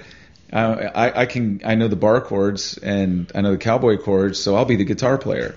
And I, we came out and started playing shows, and everybody hated us and thought we sucked. And I got to get what I'd been given out, you know. But you know, it's in, like the thing I was thinking is there's a whole bunch of different little tendrils that pop into my head about this. One is that you had just as negative an experience with Alabama Thunder Pussy as far as reception, I guess, as you had with um, not serotonin, but what was it? Dopamine. Yeah. with dopamine, but you gave up. You were like, "Fuck dopamine!" Like, you're, I'm not committed enough to this to suck at what it. I what guess ended up happening with dopamine is it just like it fused like dopamine. co- Okay, we did that show, and then you did. and it was horrible. Uh huh. And I went on tour, and when I came back, fully intending to continue, Oh. basically John Peters and Fred had decided Right. like, well, this kind of sucks. Let's get out of here. But Uh-huh. Sam and Mike Rush were still like in into playing. And I was also kind of sitting in on Sissy, which is the other. That's where those guys came from. And Sissy had CB Hauk, so we were like, well, let's just start jamming, Mhm. you know. And that's where we took. That's how we Kilara took. We took a bunch of the dopamine songs and a bunch of the Sissy songs and formed Kilara. So, but the pushing through the suck, you know, and being willing to suck in front of everybody and develop, you know, in front of your audience, you know, Yeah. or or not, you know, and having the willingness, like to say, hey, if I don't, this is again like the comedian thing, like, if I don't get this right this time, I'm not going to stop doing it. I like, think that's, gonna, that comes a lot with the naivety of youth and alcohol. so you think that's? I mean, you you didn't like, you didn't think it sucked. uh to some degree, but you were like, it's going to get better. I'm just going to keep working at it, or were you just not didn't even care? You're just like, I've already done this thing that everybody loved, and I just want to do what I Uh, want to do. Well, I know, I know. With like with with dopamine, with that one show, I knew the songs were good. I just knew that I wasn't good at what I was doing. Mhm. And I tried doing something drastically different. Basically, I was like, well, if Tim can move from drums and do singing, well, why don't I try? Mhm. Because I shouldn't have done that. so, because not only could I not sing, but I just, I was just awkward, man. You know, Right, like, being in front of people yeah, like that. You know, yeah. and, it, and you don't realize it until you're there in that moment. you have the microphone in front of you. yeah, and everyone's Mhm. staring at you, and you're supposed to sound eloquent and intelligent and and lead the whole thing. And Yeah. now you've gone from having all of that shit in front of you. Exactly. Yeah, so I figured that well that sucks. So I went back to doing what I knew, which was drums, and that's when the Kilara thing gelled. And Kilara, I have this thing. It's like anytime I see a band, okay, it doesn't matter if I like what they're doing, I can still acknowledge if they're a good band or not. hmm You know, and, and you can tell that based on various factors. So whether people liked Kilara or not, we were a good band. You know, um, and Somebody actually just talked about liking you the uh, other day. we did. I mean, we we toured. We went out and we just said, "Fuck it, we're gonna do it," you know. Mhm. And and we had records out, and you know, we had a split with Hellchild from Japan. So like, obviously, some people liked it, you know. And the same could be said for ATP. Like when we first started, like you listen to that first album, and it's very like very very basic, Yeah. you know. And but And and I didn't. The music didn't bother me. Uh, yeah, I'm sure it was a lot of it was just the posturing and the image and stuff, but a lot of that was just thrust on you. You know, it's like it's like like especially with Man's Ruin.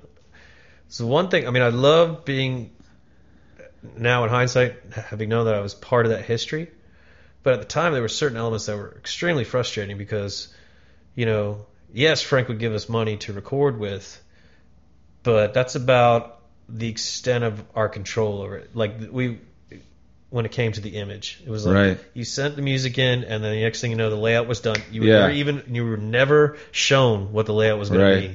It was just like here it is, boom. This is your record, and you look Yeah. like some antique photo of the fucking Civil War. Yeah, and and like you know, Right. like I felt like on the first album, he spent time on on the drawing, you know, and kind of half-assed the back cover. Mhm. Back cover got us into a lot of trouble because there was a Confederate flag on it. And then, but on the second record, he just fucking threw that thing together for sure. He found some stock photo. Well, obviously, you Yeah. weren't the only ones getting that treatment, No, and the whole totally fucking not. thing went down. Well, then he did. Then he decided and- the great idea where he was gonna like make the front cover the back cover. yeah. Remember that? Yes. So, which make no fucking sense whatsoever to anyone other than to Frank Kozik. All of his records were backwards, yeah, Yeah. and they didn't right. And and that record cover for Constellation, the first one, just also looked like shit. It was Oh like, yeah, It was just like it was like Sailor Jerry kind of like tattoo art. Right. You know, I was like, what the fuck does this have to do with us? You know, like nothing. they were deciding who you were Yeah. rather than, and that's the thing that actually And they- they're deciding this from San Francisco. right. They don't know Richmond. They don't know nothing. Yeah. They know Richmond, California. It's near Oakland. Yeah. That's the the thing about what what became attractive to me about Lynyrd Skynyrd and Southern rock and all of this kind of shit is that when I moved to New York, I thought I was moving into simpatico town. You know, people like me, people who like the music I like, like the art I like, like the books I liked and movies I liked and all that kind of shit. And I was for me, but for them, I was some southern kid Yeah. who was from a racist city with a bunch of rednecks, More you know, racist one horse York, right? shithole, you know, and and I was like, wait a minute. And at first I was like, you don't understand. It's not like that. I went to fucking art school like in my town, and I went to it, and and everybody's and they're like, yeah, yeah, yeah, whatever, Yeah. you know, um, Southern boy, Southern boy, Southern boy, and I was having Southern boy shoved on me more and more and more. I never identified as that living here. You know, I, I was like. As soon as I could get out of here, I was trying to get out of here. I didn't, I didn't identify with Richmond. And then up there, my friend Eric Roper and I, like, we really got like, yeah, okay, if that's going to be thrust on us, we're going to like really blow that up and like really get into it. And that seemed to be simultaneously happening for a lot of people that were saying, hmm, well, if hip hop is celebrating the most negative aspects of like, of uh, ghetto culture and black culture and all of this kind of stuff, and and you know, sort of wearing it as a badge of honor, then you know, we should also celebrate the blue collar, the white trash, the redneck, all of that kind of stuff. That's that's and, and it was a totally a style sort of fashion choice, but there under underlying it was like a hey, these guys are just as maligned and just as downtrodden and just as you know exploited and just as fucked, you know, the the trailer park guys and whatever. And it started to be a thing that you know. I, I celebrated the Confederate flag as an image, uh, not of racism, but of the poor, misunderstood, you know, like maligned Southerner. There's supposed to be know? a good documentary coming out about the Confederate flag itself, like, uh, or we should say the battle flag, um, next year. One of the women involved with that podcast or the radio program, Nerdette, oh yeah, she's doing a Nerdette. movie on it. That sounds cool. And you know, so a lot of us, a lot of people, I think we started adopting that, and more and more like feeding into that because other people were telling us what it was. Yeah, but the you problem know? is, is like, and this is a, this is one of the greatest lines I ever heard was an RPG line, and this it kind of coalesces or is similar to this as well. It's like Matt Connor sings in that song early '72. I think he's Mhm. like, when was the last time you rode a horse, cowboy? yeah, right. Because you know you'd go to any show anywhere America, and some jackass is wearing fucking big ass belt buckle and Mhm. dungarees and a cowboy hat. Right. It's a And you're like- fashion thing. And you're Right. like, dude, you're in fucking New York City, or Mhm. you're like in Chicago right Mhm. now, or you're, you know, some place where, not that you're not Super allowed, urban. you Right, know, right. but it, but it's like you're obviously doing this for fashion. This has nothing to do with keeping the sun out of your eyes, Right. or you know, whatever. And there's nothing inherently wrong with enjoying looking a certain way, Right. but inevitably, most of the people who do that shit are fucking dildos. So man. like I mean Matt and I had that I think we we met and shared in that attitude but about different things. And I was real judgmental about no you got to be like really somehow connected to this, Mm-hmm. you know, this thing that you're going to style yourself in. And like I remember I was going to talk about this earlier like how he was about like the sword, you know, and, and which weren't the sword then they were ultimate dragons, you know. Oh. and like Those were the dudes in Richmond when I mean I remember people who went on to be in that band when they were in Richmond. They were in that band, the Ultimate Dragons, or at least one or two of them were, which was more of an indie rock thing. And those were people who would talk mad shit on my band. Who? Maybe- band on any band Who that would do that, though? any band. I, quote It unquote. wasn't JD. JD was the biggest nerd. He would stay in his fucking house and watch movies and smoke pot and play guitar. Like he didn't even go out, you know. Like now, the, one of the quotes that came out of the mouths of one of them, I can't tell you for sure because it was given to me secondhand, was people that listen to metal are stupid. mm. And then they went and formed a metal band. see, that's you know, and it doesn't sound like something. Say, for instance, David DiDonato would say because he was a huge lover of that stuff. Maybe Right. Trivett. It was probably Trivett. Yeah, Because Trivett has since, like, I, I someone told me a story about Trivett recently that he's given up playing drums. Right. And the only the only time he'll ever pick up playing drums again is if James gives him a call. James. Hetfield. Because you know the sword opened up for Metallica, and they times. played a sword song when uh but okay look so the thing i'm trying to somehow like i'm not like this anymore but it was a, there was a phase where it's all about like you're allowed to do this or you're not allowed to do this you're the real Right. thing or you're not the real thing and and part of that had gotten into me because of new york because there are all of these people who are all like put on an image and they're they're just the beautiful people who are co-opting shit and doing a fashion thing. And I had a real problem with that and I had an attitude like that should not be, you know. And that's I think part of the a youth thing that there's a way you, this should be this way and it should not be this way. I don't feel that way anymore. But that really strongly like directed me and decided what I was into or what I was not into. Um and I don't know where I'm going with this, but like, you know, it, it, it decided like, okay, I, for instance, my own fucking band that I was in, I didn't feel was enough that, you know, like the guys in the band were not enough like, you know, where I wanted it to be. They were too real with being rednecks. You know, I wanted them to be a little bit more intellectual and a little bit more like, you know, art damaged than they were. I was like, I was actually becoming converted into being more like them. Like we go down to, you know, North Carolina and we get in a fight and I kick somebody in the head, you know, while they're on the ground, you know, and, and I part of me was like, okay, I want I should try that sometime. you know, it looks like fun. or at least know what I'm turning down. I no, actually, the truth is, I had tried to fit into so many things by that point, and the reason I wasn't fitting into them is because I was a drunken asshole. But I, being a drunken asshole, a true drunken asshole, I thought you just don't get me, you just don't understand me. It's Yeah. all you are wrong, I'm right, Yeah. right? So then I found myself this thing to be in where everybody was like that.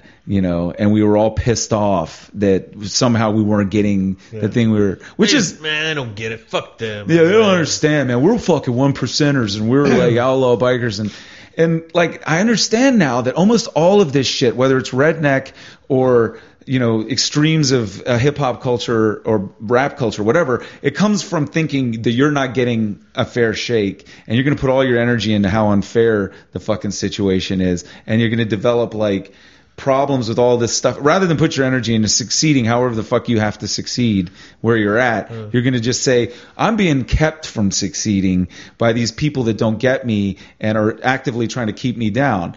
And like and i, I would say that you know the rednecks you know especially people who wind- wind up being you know racist rednecks and wind, wind up being racist skinheads or like came out of that Skrewdriver thing. Like you know those were those were dudes that thought the immigrants coming to England were keeping them from getting jobs. So then they decided they wanted to do the neo-Nazi thing, which meant that those guys had to go, and then they could get jobs rather than hey, maybe I should just go get a job and work, mm. you know. But you know, I, so I went all the way to that extreme. But like now, it just seems so ludicrous that anybody's saying that. You know, we're in a, such a microcosm of 70s rock loving kind of guys, like between like say ATP, RPG, Alabama Thunderpussy and and whatever. And then we're all deciding, no, you guys are are a little too far over there. You guys are a little too far. Stop playing your stringed instrument. exactly wrong way from the way I'm playing my stringed instrument. You know. Yeah. yeah, and and really we should be glad because then we all get to be distinct in our own. Well, that's thing, you know you this know, goes back to what you're saying about stupid cliques in town because it's my fondest thing about the town was there didn't seem to be that kind of shit where it was like people just nitpicking the minute, you know. Well, it wasn't like that in the when you got here. No, like when the I late, got here, there was like there really wasn't a whole lot of hardcore going on. So it was like it was it started and it blossomed. overall it was like Yeah. I could show up. I had gone to prep school for high school. Like I'd come out of Churchill. My parents had said, "You're going to get fucked if you go to Armstrong. You go to uh, Marymount." Like, and that was complete culture shock. Whatever. But I assimilated. I figured out how to f- do my thing there, and then I came back to the city to go to VCU, and I was accepted everywhere that I went, looking like I did, which was not like everybody else. You know, like I, it, yet these warehouse parties, these shows, you know, you hang out in Shafer Court, whatever. It was a very inviting, accepting, it's all good kind of attitude in the early '90s, and it, it gradually got more and more negative and like. If your your thing is cutting into my thing, Right. kind of attitude, and or just or people getting envious of people's success like and that's always a bummer and i don't necessarily Yeah. think that's out of control in this town but there's some element of that it's like if someone starts to do well you know people start talking shit about it mm-hmm. you know like oh well they're only doing that because of blah blah blah haters gonna hate, yeah right? not to quote taylor swift now but, you know but anyway yeah whatever man I, I i've come to the like what i was saying before about you know being able to determine whether a band is bad or good doesn't doesn't determine in my mind on whether I like their music or not. Right, right. You know, I fucking detest hip hop and rap music. I Yeah. can't stand it. it. I have a very visceral, physical reaction to it, which in and of itself makes it extremely valid because it creates that within me. Mm-hmm. Right. But It's not the know. subject. It's not a thought process. but I don't It's have like- to listen to it. Uh, Yeah. You know what I mean? Like nobody's forcing me to listen to it. So uh, just because I don't like it does not mean that it's not valid and it sucks. You know, it doesn't suck. Mm-hmm. So I that's what- don't like it. So that's what brings. When I was thinking about the Confederate flag earlier, you know, everybody, people say that the main reason that we have it is to remind us that we're who we are, right, of the South, that we're dis, we're this distinct thing at some point.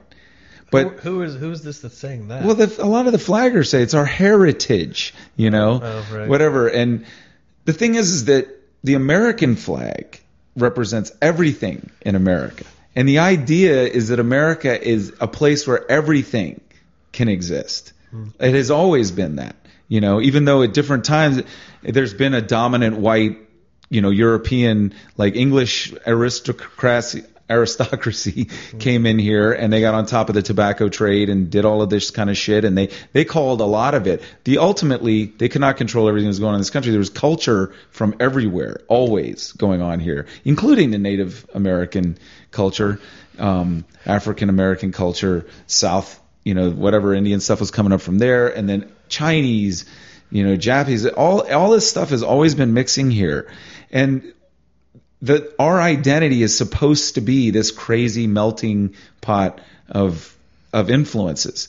Yet we get stuck in this idea that it's there's supposed to be this you know one thing or this other thing that is American, you know, that and then and then subsets of that.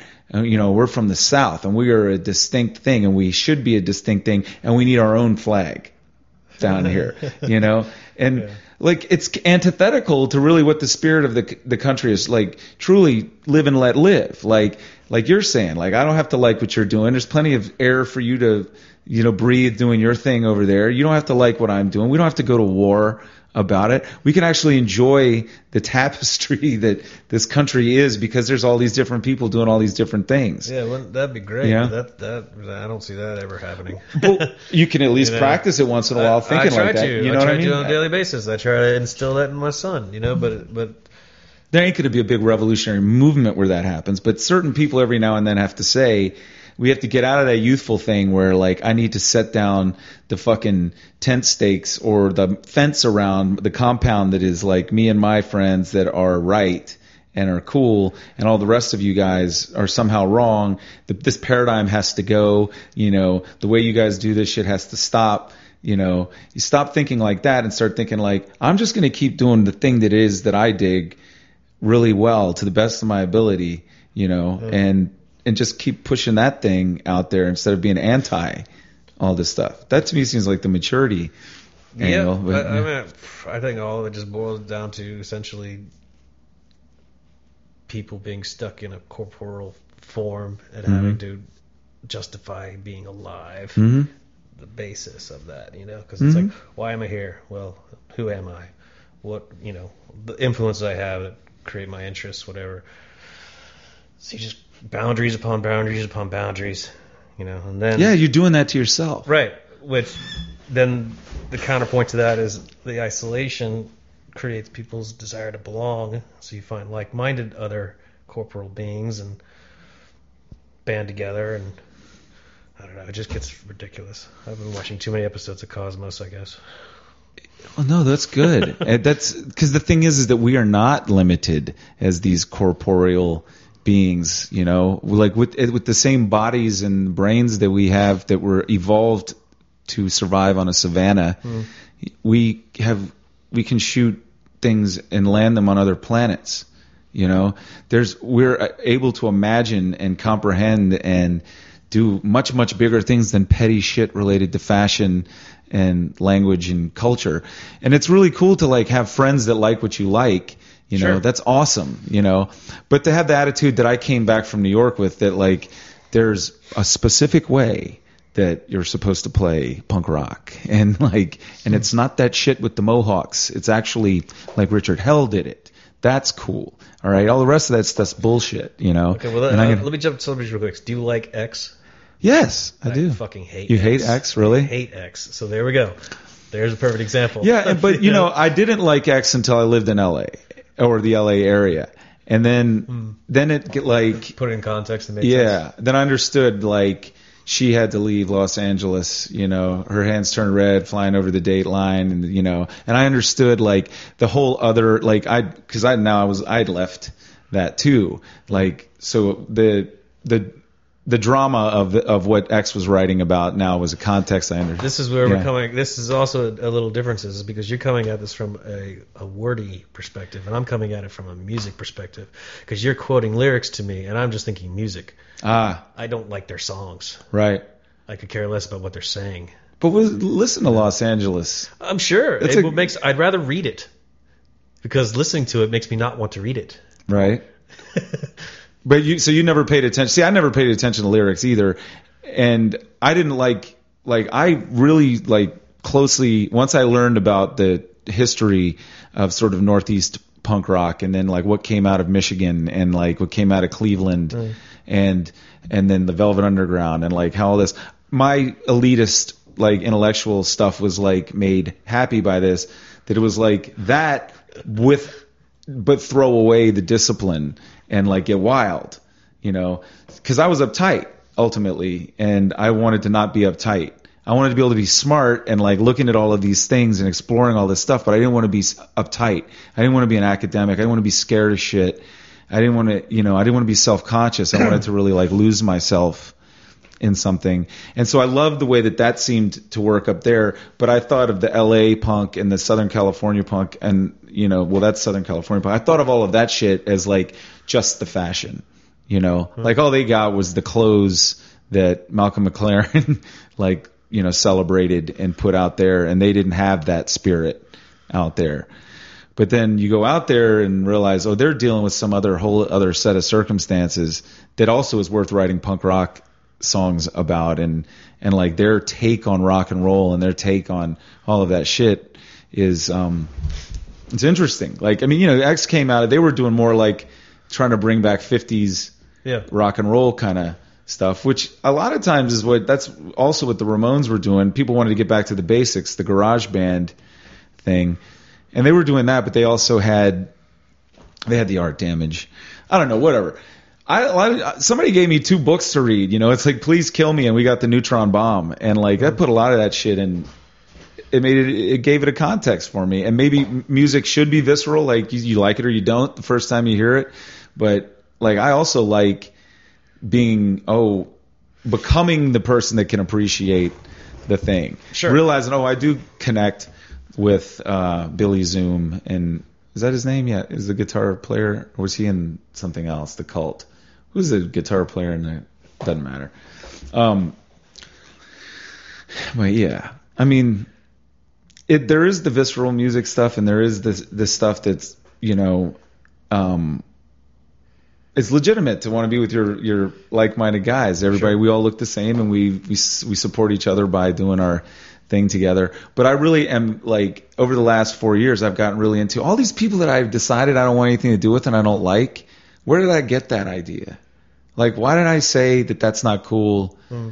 Was there ever actually any thought, or was that totally a visceral response? It was based on my limitations as a person, and do I have to be limited by that? Couldn't I just expand from my original programming, you know, and start like opening my? I mean, that's part of what's going on here. Is I've invited a lot of people to be on this show that I decided I didn't think were cool. I didn't like what they were doing, and I wanted to find out like who they actually are. Because That's awesome. you know, I mean, I, I personally like. I thought Charlie O'Donovan hated my guts for years because of that whole riff oh, uh Millhouse thing, you know. Yeah. But I was just like, man, I was just a little guy who lived in that house, you know. And then ATP went out and played Seattle when he was out there with Todd, and they put us up, and Charlie was a fucking sweetheart, man. We're, you know, we're neighbors now. He lives over there, too? Yeah, he, he, yeah. I saw him saw him yesterday. He wants to start a neighborhood association in Northside, which basically means he just wants to have people come over to his uh, man cave in his garage and get drunk. So that's actually closer. Uh, I did. I think of that as being two totally different neighborhoods, but it it's all pretty close together. And you guys are in Battery Park or Barton Heights? Mm, Barton Heights. Barton so, Heights. you know, it's like it's kind of like that whole little area is strange to me because they have different names for little segments of basically when I'm thinking about it topography wise, like the same plot of land. Mhm. You know, Right. It's like divvy. It's like parceled out. So you have Barton Heights, Southern Barton Heights, uh, Highland Springs, Lakeside. Montrose, like you know, like Mhm. whatever, like. But everything is like back to back, right next to each other, Mhm. you know. And it's like, well, it's all north side, right? Right. And they're like, no, no, no, it's completely different. And I think a lot of it maybe boils down to like the districts with you know council people and all that. But Yeah. I mean, I live walking distance from Overby Sheppard, but Not even Stig's exactly not. Stig's not district there, and uh, you know they they put a whole new housing development over there where Dove Court used to be, and um, there's a plan to rebuild Overby Sheppard or knock it down or something. They want a new school, and it's like it seems completely fine to me. You know, I'm sure there's Mhm. things that need fixing in there, but the council woman who's over there, she it's part of this whole plan, and the Right. mayor's involved with it. Who as is it? Who's your Rob- council person? She's not my councilwoman. Um, oh, she's like the next. Well, not, next it's not Mosby, Up. is it?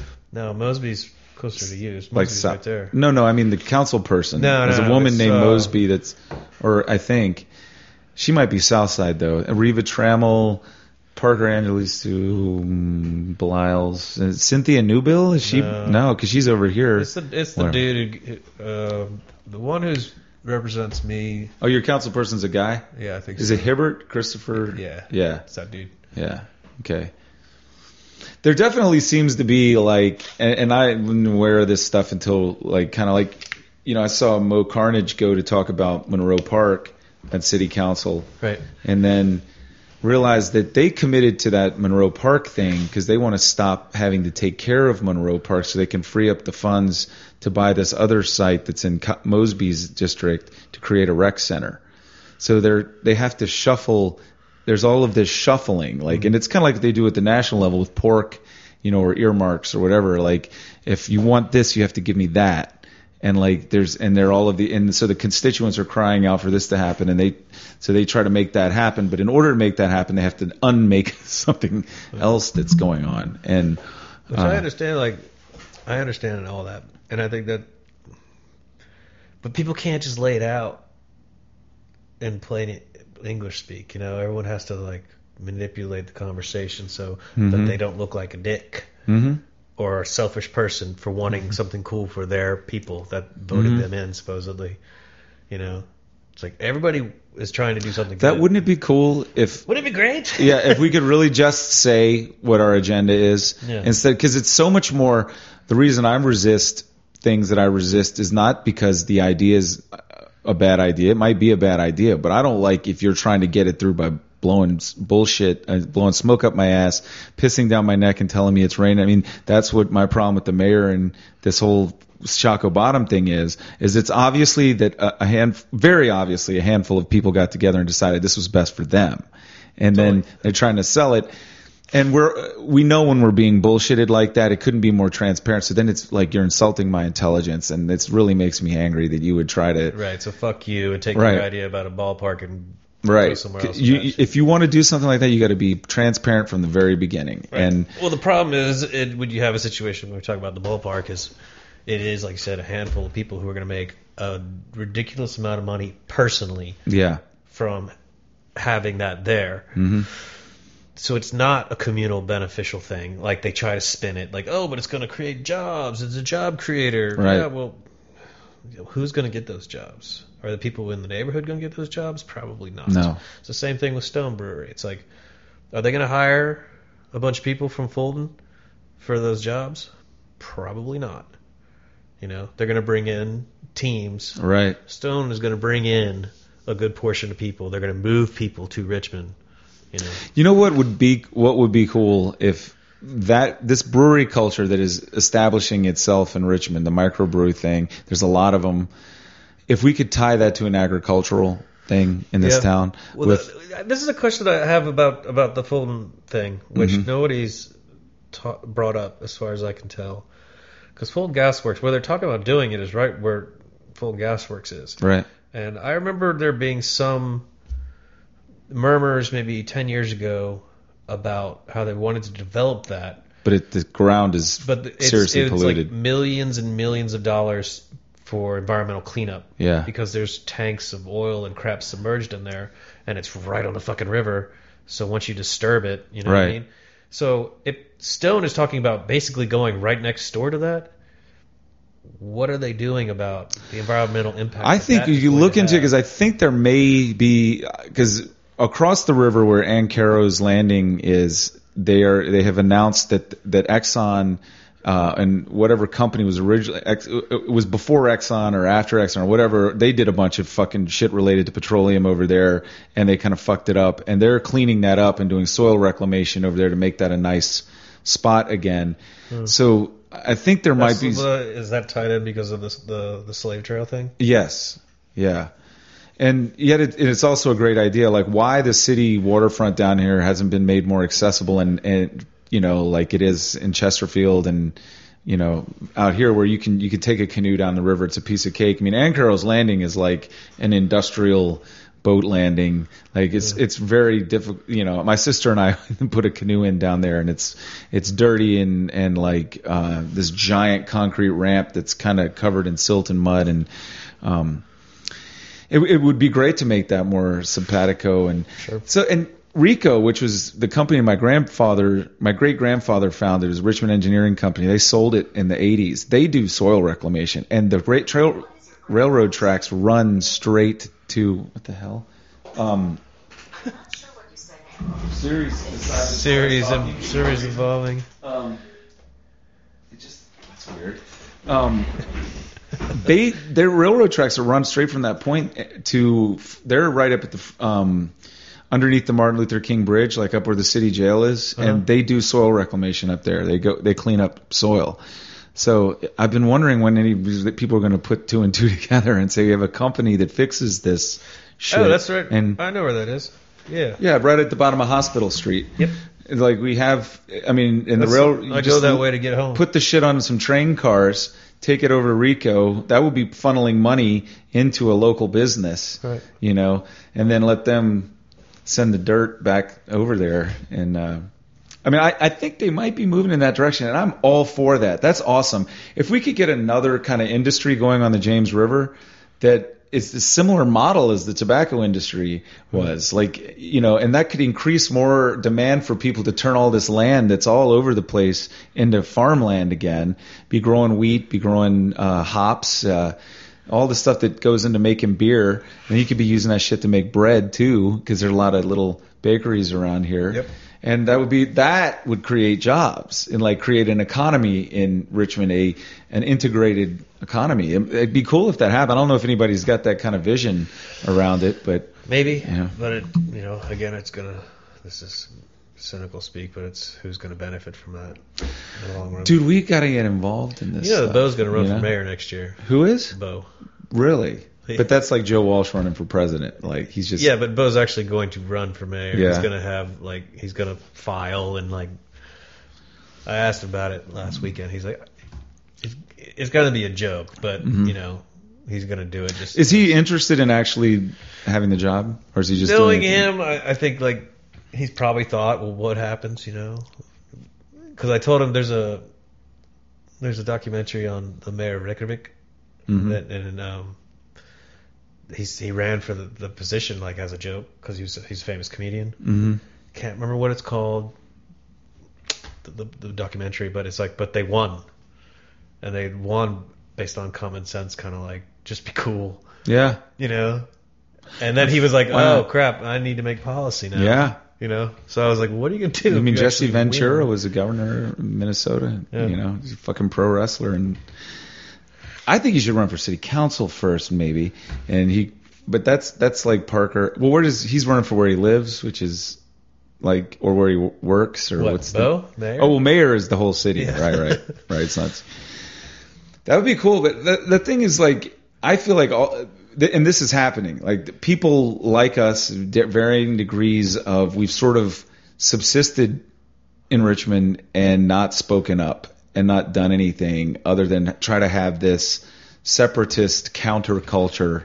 It's like let me just protect Yeah. my piece of the pie, Right. In my little enclave, in this little part of town. And the ol- and like getting those people together and getting them active. And I'm not talking about fucking protesting and going to city council and bitching about things. I'm talking about getting like-minded individuals together to support, like, you know, just to bolster what it is that you want Richmond to be. Sure. Not against the things you don't want Richmond to be, but say, hey, this, I don't know if you guys know this, but we have this community already that we, we really like and we're all making a living in it one way or the other and uh, we need band that together and just make sure it isn't just scattered because people don't even know it's there.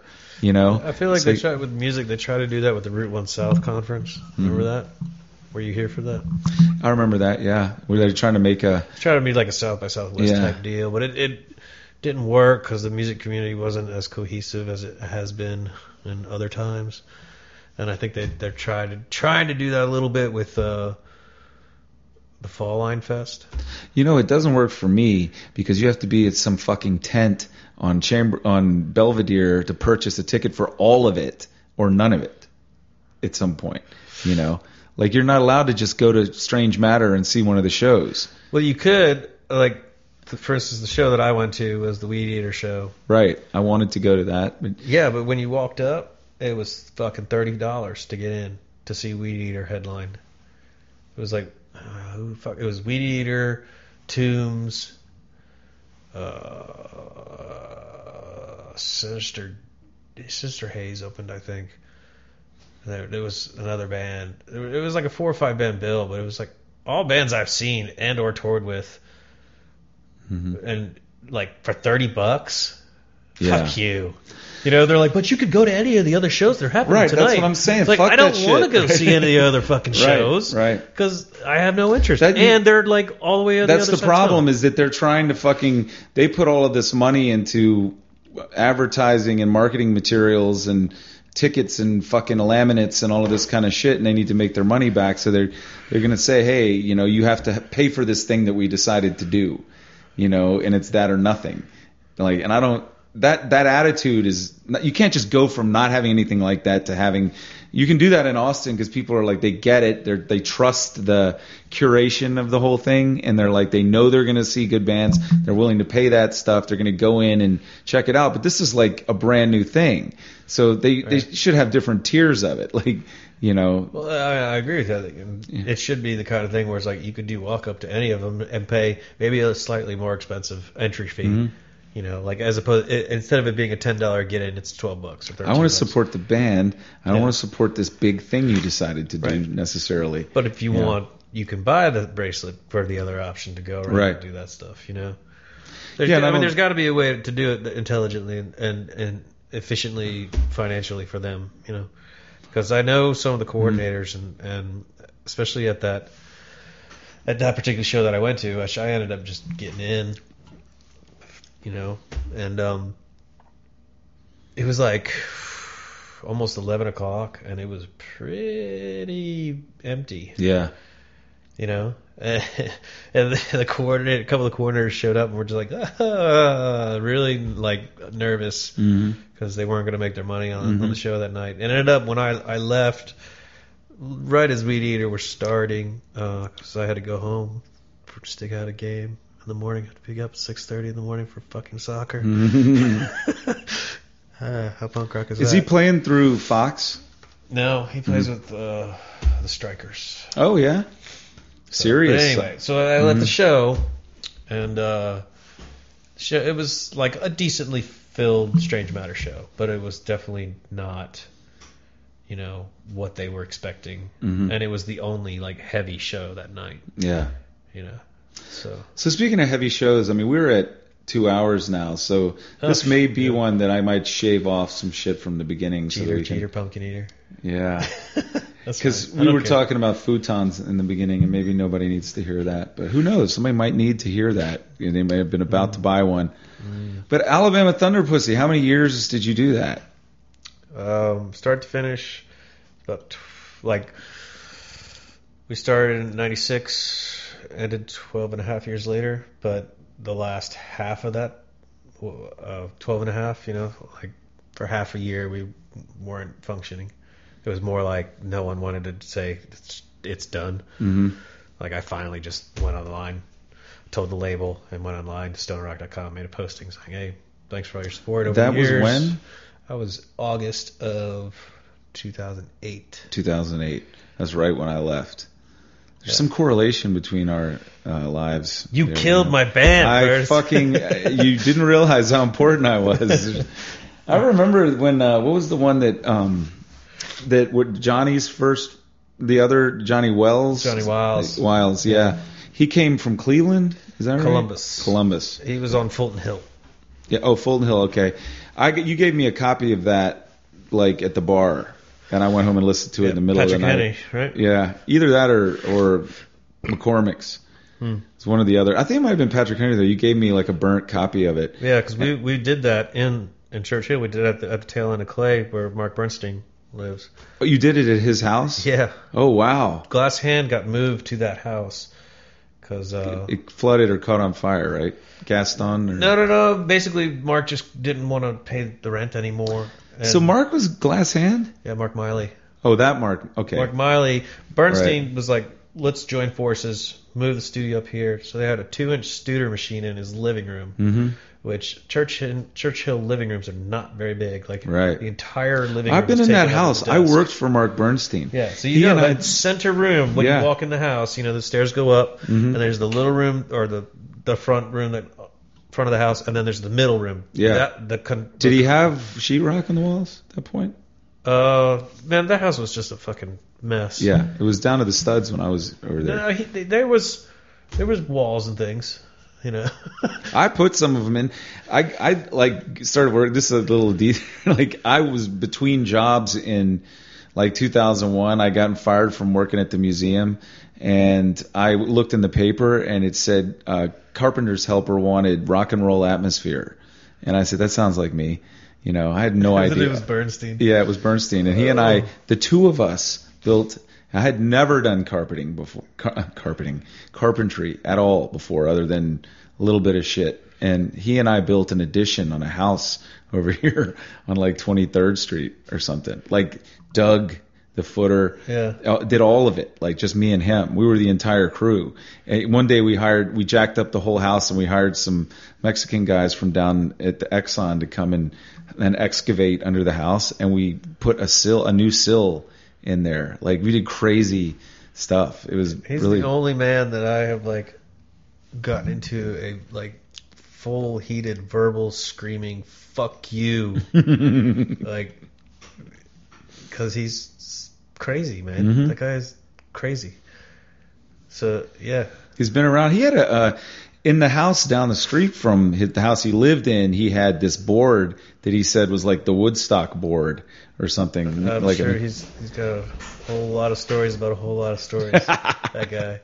I don't think Mark Bernstein is inherently a bad person. He's just like I had bad experiences with him. Like, if you say the name Mark Bernstein to people at Relapse Records, they fucking red eyes of hatred come out of them because he he created some serious. so you guys problems. allowed him access to a record label? no, Like- no, he accessed himself. oh wow. because we were having issues with relapse, and Mark decided.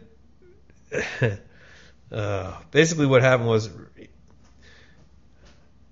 we had a budget, right? And as it goes with most record labels that were are smaller, they're not going to give you that entire budget in one lump sum. Right. So relapse wanted to do it out in increments hmm but the increments in the time spans they wanted to do it in weren't working and coinciding with the plans that Mark Bernstein had for his life. Mm.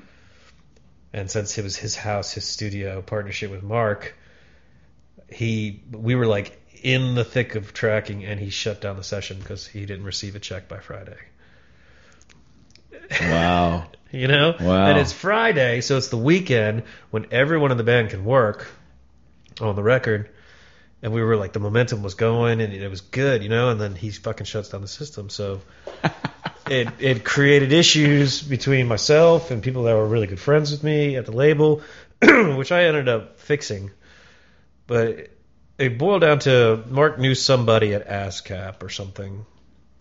And they were having, Relapse was having their biannual meeting at the ASCAP headquarters. Um, and Mark called his buddy, who is a big wig there, and anyway, Relapse is having their meeting and blah blah blah. And so the big wig says to Matt Jacobson, who runs Relapse at the time, he's like, "So, tell me about this band that you're not coming up with the money that you promised for with the recording session." Oh wow. And, and, and, and it was just like, imagine just you know the, the fucking yeah, yeah. it hit the fan, and, and, and, you know, so they so relapse, of course. First off, they've, they've got to fucking bullshit their way out of that conver- that situation, Mm-hmm. and then the, the fucking blowback from that on me personally was horrendous. Yeah. You know, and it was all Mark Bernstein's fault because he fucking thought he was doing me a solid by going after the label who was fucking me. Yeah. Right. You know, it was like, no, you're fucking me by going after the label who's working on a time He's frame crazy that works with for it. them. yeah. You know, I mean, yeah. all obviously because you didn't get the money in time, so you could go buy this compressor that you really Right. wanted. Right. You know, so you could show off to your fucking friends in Nashville about how you. Yeah, there were all of these fucking stories about Rodney Crowell and like all of this shit he was constantly talking about. And I told him like, yeah, man, I know. I mean, I, mean, I had a job at a record label in New York, and I never fucking bragged about that because I was like really ashamed of how I got fired from working at Matador and all of this kind of stuff. I never. That was not supposed to be some selling point for me being a carpenter's assistant, a laborer Right. for him. You know, it's just conversation was happening while I was like Yeah, but it digging came a out your ditch. mouth and you were like, you "Oh, know? wait a minute, no." Well, I had no idea. So the motherfucker called Matador and was like asking him all these goddamn questions about me and shit, you know? And like, I didn't put that on a resume. I didn't put that as a reference. I never, you know, I'm here, to me, this is a job that you don't, doesn't require, you know, any of that kind of stuff. But he called up there and did all this investigation and found out all these things about how, what a drunk I was and a drug addict and like I would, you know, didn't, wasn't showing up for work and all these kinds of things and confronted me about it, you know, cause I think, I guess he'd gotten the idea that I had some connections and that going forward from this construction thing we were going to do, we were going to be getting into the music business together somehow. You know? And like I'd have never even suddenly I was defending myself against this, you know, these allegations. And you're like, and, "Man, I'm just fucking He's like, you really pissed you." those people off up there in New York. Yeah. Strange, just not anything you would you would you know predict or forecast happening. He's on his own, you know. Yeah, He's definitely in his own world. So you you made Fulton Hill and Churchill. Huh? Yeah, yeah. Yeah. I liked that record a lot though, and I really the rock and roll won't let me go because I won't let it thing. What was Right. that? What's that song called? Rock and roll guy. RCC. Yeah, rock and roll. rock and roll Christ complex. Yeah. Yeah, that was good stuff. So why did it that that just ran its course that band or is it? Uh, pretty much. Um, I'm sure there's many different things that contributed to it, but essentially, you know, we split with Johnny Throckmorton on purpose. Johnny Wiles split with us on drugs. Mhm. And then we got Kyle Thomas, who almost immediately made his motivations for in the band pretty clear to me, um, which didn't line up with why I was doing this band from the get go, right. which basically boiled down to money. Oh, hang on a second. Oh, shit. Let me let me pause this. Yep. Properly. Yeah, so we interrupted for a second.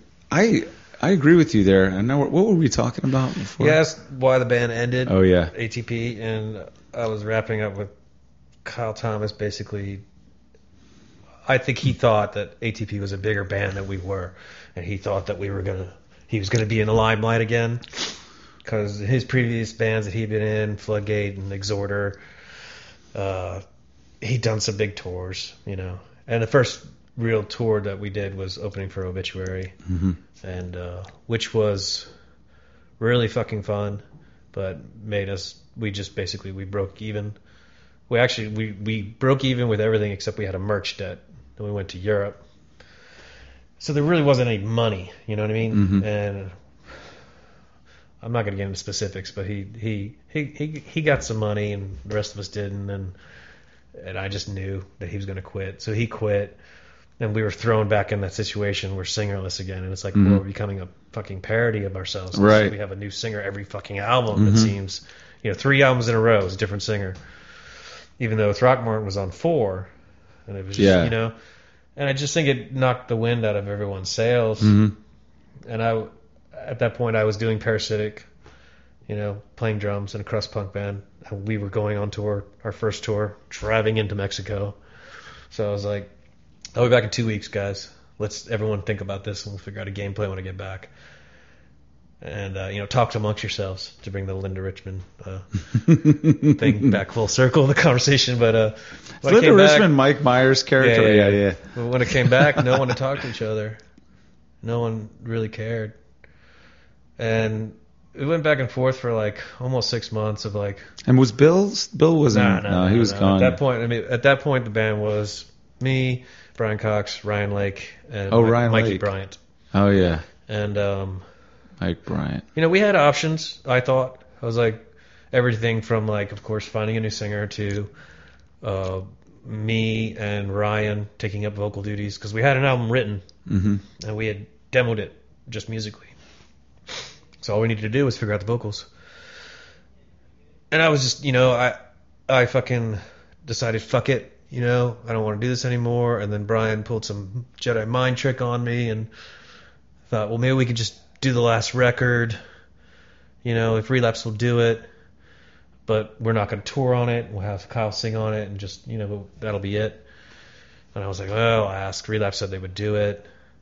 But then one thing led to another, and I was just like, you know what, fuck this, because I couldn't get anyone to agree on anything, and no one was communicating. A couple months would go by again, and I just one day woke up, and was like, you know what, screw this. Nobody really fucking cares anymore. hmm You know, Yeah. I care, but I'm not getting that same sort of feeling.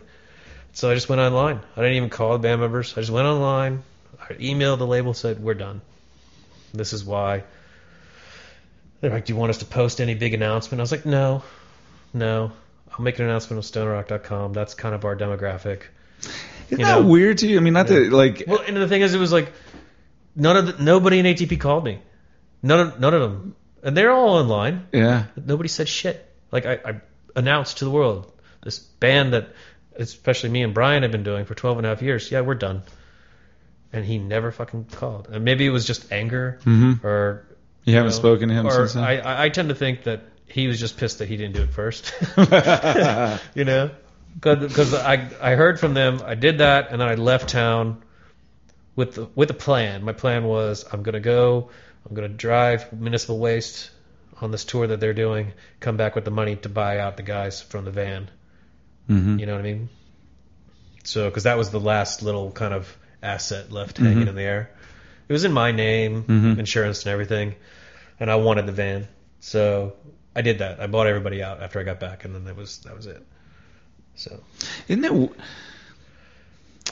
Uh, I don't know. I mean, this is maybe not like. I mean, that um, is the thing that's sticking in my craw about this. That well, it's not sticking in my craw, but like, isn't it weird that like you were in Avail and like that's this completely different world in most people's thinking, and then you were in this band for so many years that is like you know that's that's the demographic is StonerRock.com, Yeah. and anybody who would they would think of like Stoner Rock as having nothing to do with where Avail came from, Right. but there's a shitload of people that w- did have a relationship with that kind of thing that I are in. said that I've, like- I've said this, and uh, there's actually I I did a a third solo album that was released by myself last year. Released meaning I only have burned copies because Uh-huh. nobody wants to put it out because they don't Mhm. like it. But there's a song on there called Stoner Rock is where punks go to retire. yeah, and it's about basically the song is about kind of like trying to smack these apathetic old punk rockers into giving a shit again. Yeah, you know because it's like i noticed that when i started really just saying and i walked away from avail and started doing atp full time i was running into people that i knew from my Mhm. time with avail hmm who was like yeah man you know i just want to play rock and roll now. You know for whatever reason. You know for some people it was just what they liked. For right, some people, they just didn't want to deal with the politics and right. issues anymore. But it was just running into all these people, and I was like, wow, this is stoner rock, man. All punks. Well, the real irony of this to me is like that, you know, punk as it originally came about like Dead Boys and all that kind of stuff was like they didn't want to be foreigner in Boston and all this 70s rock. Right. You know, they wanted to get back to the basics of rock and roll, like hot rod rock and roll, 50s, 60s kind of stuff. And when people get tired of how uptight or controlled or fascist the you know so-called punk rock has gotten, they turn to 70s rock. like they wanted Yeah, that's right. you know. I mean, and, and unironically listening to Foreigner, you know, and Dirty White Boy, and like I've just, always been a proponent of Foreigner. I've always loved Foreigner. I Yeah. grew up with Foreigner, so you'll never hear me talk shit. Right, and I, right, you know, I always consistently like that kind of shit too, and it's like my childhood music Dad stuff too. man. But when you watch it, it, like end of the century, you Yeah. know, or something like that, they're like, we didn't want to be fucking foreigner or Boston or Yeah. whatever, you know, and so. You know, at a certain age and and whatever the trajectory of like finding your way and fitting in and whatever, everybody's following that, and that becomes too oppressive. You know, and the freedom is in that music that was the big stadium rock of that time, you know. But like, I don't know. It there's got to I don't know. Whatever. It's cool. Like we're coming in on this fucking shit. I've had. I've, You just, you just I'll be forewarned. The '90s revival is getting ready to happen. yeah. What do you think that means? I think that means we're going to have a lot of crappy grunge resurgence. And what is grunge like? You know, Mudhoney. You know, I mean, because that's already been the sub pop stuff that they're putting out now as like Pissed Jeans. Have you heard that band? Oh, yeah, yeah, yeah. You know, that sounds exactly like the stuff they were putting out in the early '90s. I just mean in, in mainstream culture. Yeah. Like, you know, that we've, we've done the 80s thing. That's on its teeter. Like, we're, we're basically right around the Paula Abdul era of 80s revival. Yeah, because the girls wearing those high jeans that like the 902 The 102, yeah. horrible part of the 80s, you know, like that's that's happening right now. But that's what, uh, always what it you're going to mine. It, it, interestingly enough, is the worst of the, that era. Like the 70s, when the 70s came back, what everybody wanted to wear was the worst 70s stuff, like Bill the disco punk shit. Yeah, it's still wearing it, and uh, right, and um, I don't know. I think it's like more and more. I like to play with all of that kind of stuff, and I think I actually think that that this as this stuff and maybe it's just our age or whatever, but I think it's happening culturally too. Is it since the 90s we've realized there is no linear trajectory mm. for fashion and and culture, you know. But that was the conceit for a long time that since like the I don't know, maybe the 40s or something, that we're going forward. Right. Something's getting better, upon, cooler. yeah. You know, so when you and I come of age, we think everything that's gone before us is, you know, it's like the prehistoric version, and we're building the modern version and the advanced version. But more, more and more, there aren't those new things. There are people like looking for that old stuff. It's crazy to me to see like a 14 year old kid with a sleep T-shirt on, you know, walking down the street, and they're they're really mining that stuff as though it were classic, you know, like Zeppelin kind of stuff. And those guys were doing that to bring back the, you know, Black Sabbath and, you know, 70s rock and roll in the 90s. So I think these, the idea that fashion means something, you know, and that these cultural movements are related to clothing and music and all of that kind of stuff means something significant is going away as like you've got to adhere to it and more and more it's going to like how can we connect all of these really like you know people can connect online and it's less about what you're wearing. It's about like oh no actually we have this in common. We wouldn't have thought we had this in common if we saw each other on the street. But mm-hmm. we you know those of us who look like you and look like me we're into a lot more of the same shit than anybody would have thought before. But we get to find that out by connecting to the internet and more and more we're getting connected. And i think we're going to find we're going to enjoy our art and our pop culture and our cult and our music and all of that stuff but we're going to start getting on something more important you know Oh, that I would like to think that you're correct in that. We'll It's- see. I yeah. still say '90s re- revival's coming. Watch out. it's here it's already here and it doesn't it doesn't bother me so much i mean i was watching that dave grohl sonic highways thing I have you haven't seen any of that No, awesome documentary I saw. like I had the one about the studio. Yeah, the Steve Albini studio. That's really cool to learn about him and to find out what kind of guy he was is, and and have Rick Nielsen sitting there too, Cheap Trick, Mm-hmm. and but w- the music that they're doing, is, like the songs that Foo Fighters have written in the course of making this so far are just plain horrible, like really, really, really bad. I think Grohl is is is he's in a place in his life right now where he's kind of become the enemy and he doesn't realize it yet. hmm He will realize it and he'll do something cool again. But like right now, he's too much in the inertia of the, You know you the know, of I of think the Dave Grohl Foo Fighters Yeah. love. They're going to save rock and roll thing. You know, they, they're becoming U2. He took it too You know? right. They are. You're, that's a good analogy. They, I think it was really interesting the Sound City documentary and to That's see him. I'm talking about. That's you are okay. Because you know the first episode of Sonic Highways is in Chicago, and they they record a song at Steve Albini's studio, and they talk about you know doing in utero, and and Steve Albini's talking about how he sees himself as an engineer, and he's like, I just do your record. I don't want points. I I provided a service when I was there recording the record. It's yours after that. I don't goodbye. You know, and all of that stuff's really cool. But the song they they're writing a song in like each of these cities and recording it in each of these cities.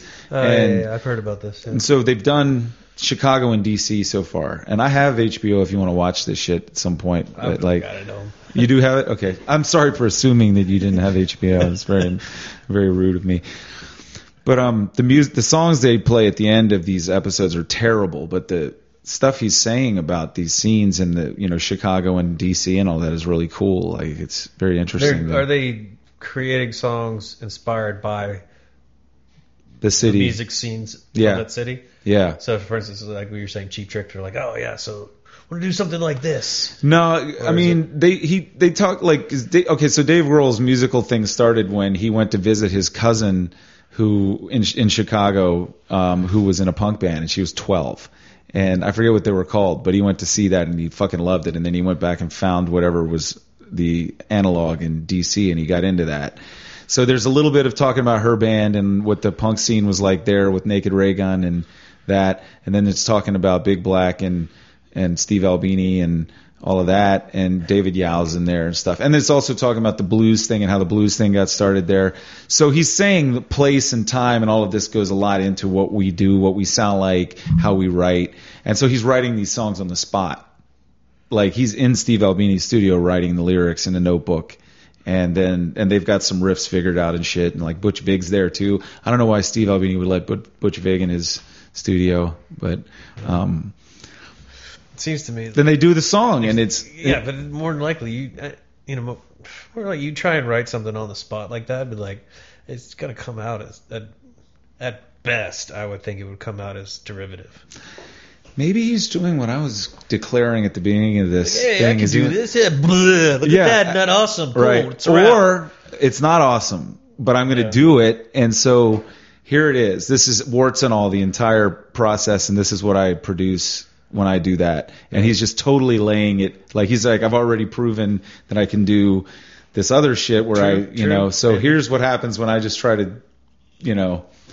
Do it on the spot. So far, not so good. Like the riff that's at the heart of this song is the uh, Holy Diver. You know, dun dun dun dun dun dun dun. Like they break into this jam around that riff. Is really, and I don't think they mean it to be an homage or anything. It just They're like, oh, that sounds just- great. that sounds Yeah, cool, let's rock man, that. You know, it just sounds really familiar for some reason. Like I feel at home with this riff. Yeah, yeah. But I mean, I, I like I like all of that shit. Obviously, that's the way I talk. You know, like I, I got I, I like the romance and and the history and the, all of that stuff that's in the air about music. You know, that's like more of what it's about to me than um, my creative output. Did it's you go like, on the the WRIR music history tour that they did around No. the fan around Uh-uh. the VCU campus I didn't know about that. about a month ago, right before they did uh, their their last fun drive. They had a thing where you could like Bobby Gorman was involved with it, and they walked around that area. Showed all the places And where buildings used to be. music and- history and shit. yeah, that's cool. So- Yeah. Well, um, I think we should wrap this up. I mean, it's yeah, we could go on uh, for forever. This we'll have to do it again or something. You know. So you're parasitic is what you're doing now, Yeah, yeah, and that's crusty punk kind of stuff. more or less. I mean, it's like equal parts thrash and crust punk and metal. I mean, I don't. It's not when you think crust punk, you generally think just D beat. You know what I'm thinking now is that there are some people who are in this town right now from that that are seriously like fucking asshole like Hating on parasitic. well, no, there. But like my friend, my friend Kathy's husband's got a truck over in Scott's Addition, and two guys stole it and stripped it to buy dope, and they'd been living in some hobo camp over there, and they caught it on videotape, and they ended up catching the guys that did it. One of them's got a tattoo on his face. I mean, they both have tattoos all over their face, like total, you know, came in on the rails kind of shit. I mean, and they stripped, they took all the this guy. This guy's like a dude that makes thirty thou a year as a construction dude. They took all his shit, like, and they took his truck and they took everything off his truck and then they ran it off a down a ut- um, utility access road behind a railroad track. And you know, he was happy. They his wife Kathy's a lawyer who works in you know ex punk rock by the way from Chapel Hill or whatever she's like, fuck that. I'm going to figure out. So it was punk rock lawyer against crust punks. She figured out where they were, tracked them down, like got APBs, all this kind of shit. They got, they caught them, you know, they put them in jail. They're in there like detoxing off dope. And, uh, somebody came by the other night that he got his truck back. He fixed it all up. They, it's still parked in Scott's Addition. Some dude came by in a truck and busted out the windshield with a baseball bat. And they caught him on the videotape again too, and it's another one of those f- dude's friends. yeah, who's- like so like fuck that man. Fuck you for enforcing the law. yeah. Fuck you for putting my junkie friend in jail for doing something fucked up, man. Fuck you.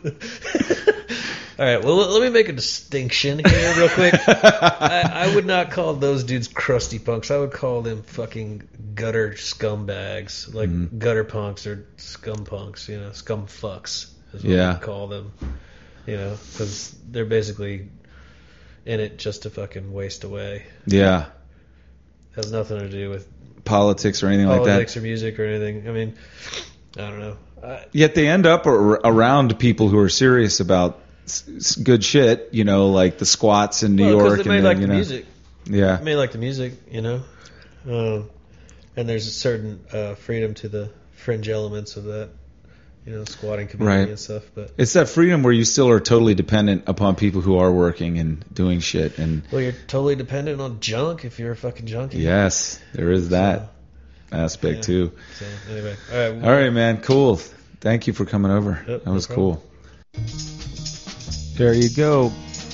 Another long one. Two hours and some change. I hope you made it through all of that. Um, um all I got. Um, you know what? We're I'm thinking about. I'm talking to somebody about doing something recommended by a friend of mine where we uh, take these podcasts and we cut them down and maybe put them on the radio. First, we got to find somebody who want to put them on the radio, maybe RIR. First, we're going to try cutting them down.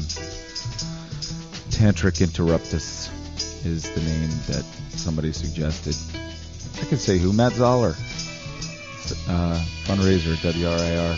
He's like, why don't you edit those down to a half hour or something and call them Tantric Interruptus. I like that. So I've suggested to somebody that they do it. I don't know if I feel like it myself. I like editing very much. As you can tell. So, I don't know. We'll see about that. And uh, coming up next time, I have the Tantric Roundtable. Kyle Harris, Chip Cosby, and Ryan Muldoon, and me eat, sitting around the table after eating lasagna and talking about spirituality, philosophy, different reads and different takes on uh, the whole class of world religions, tending, I guess, to focus on all of our special areas of interest, which tend to be Eastern. Um, and all that. So I, I don't know. It's, it's inter- I enjoyed it a whole lot hanging out with those guys and talking. And um, I don't know what it's going to sound like. I'll try to fix it. I haven't listened to it again since we did it. And then I got Kelly Queener, Peace Beast, also a painter. Um, she's coming in here, coming by the studio next Tuesday. And uh, yeah, be on the lookout for that. And as always, you guys, you can be cool. Go by the website and hook me up. Make make a payment, make a donation if you're listening to this a lot. You know, the gesture of five, ten dollars, twenty dollars Fifty dollars, greatly appreciated.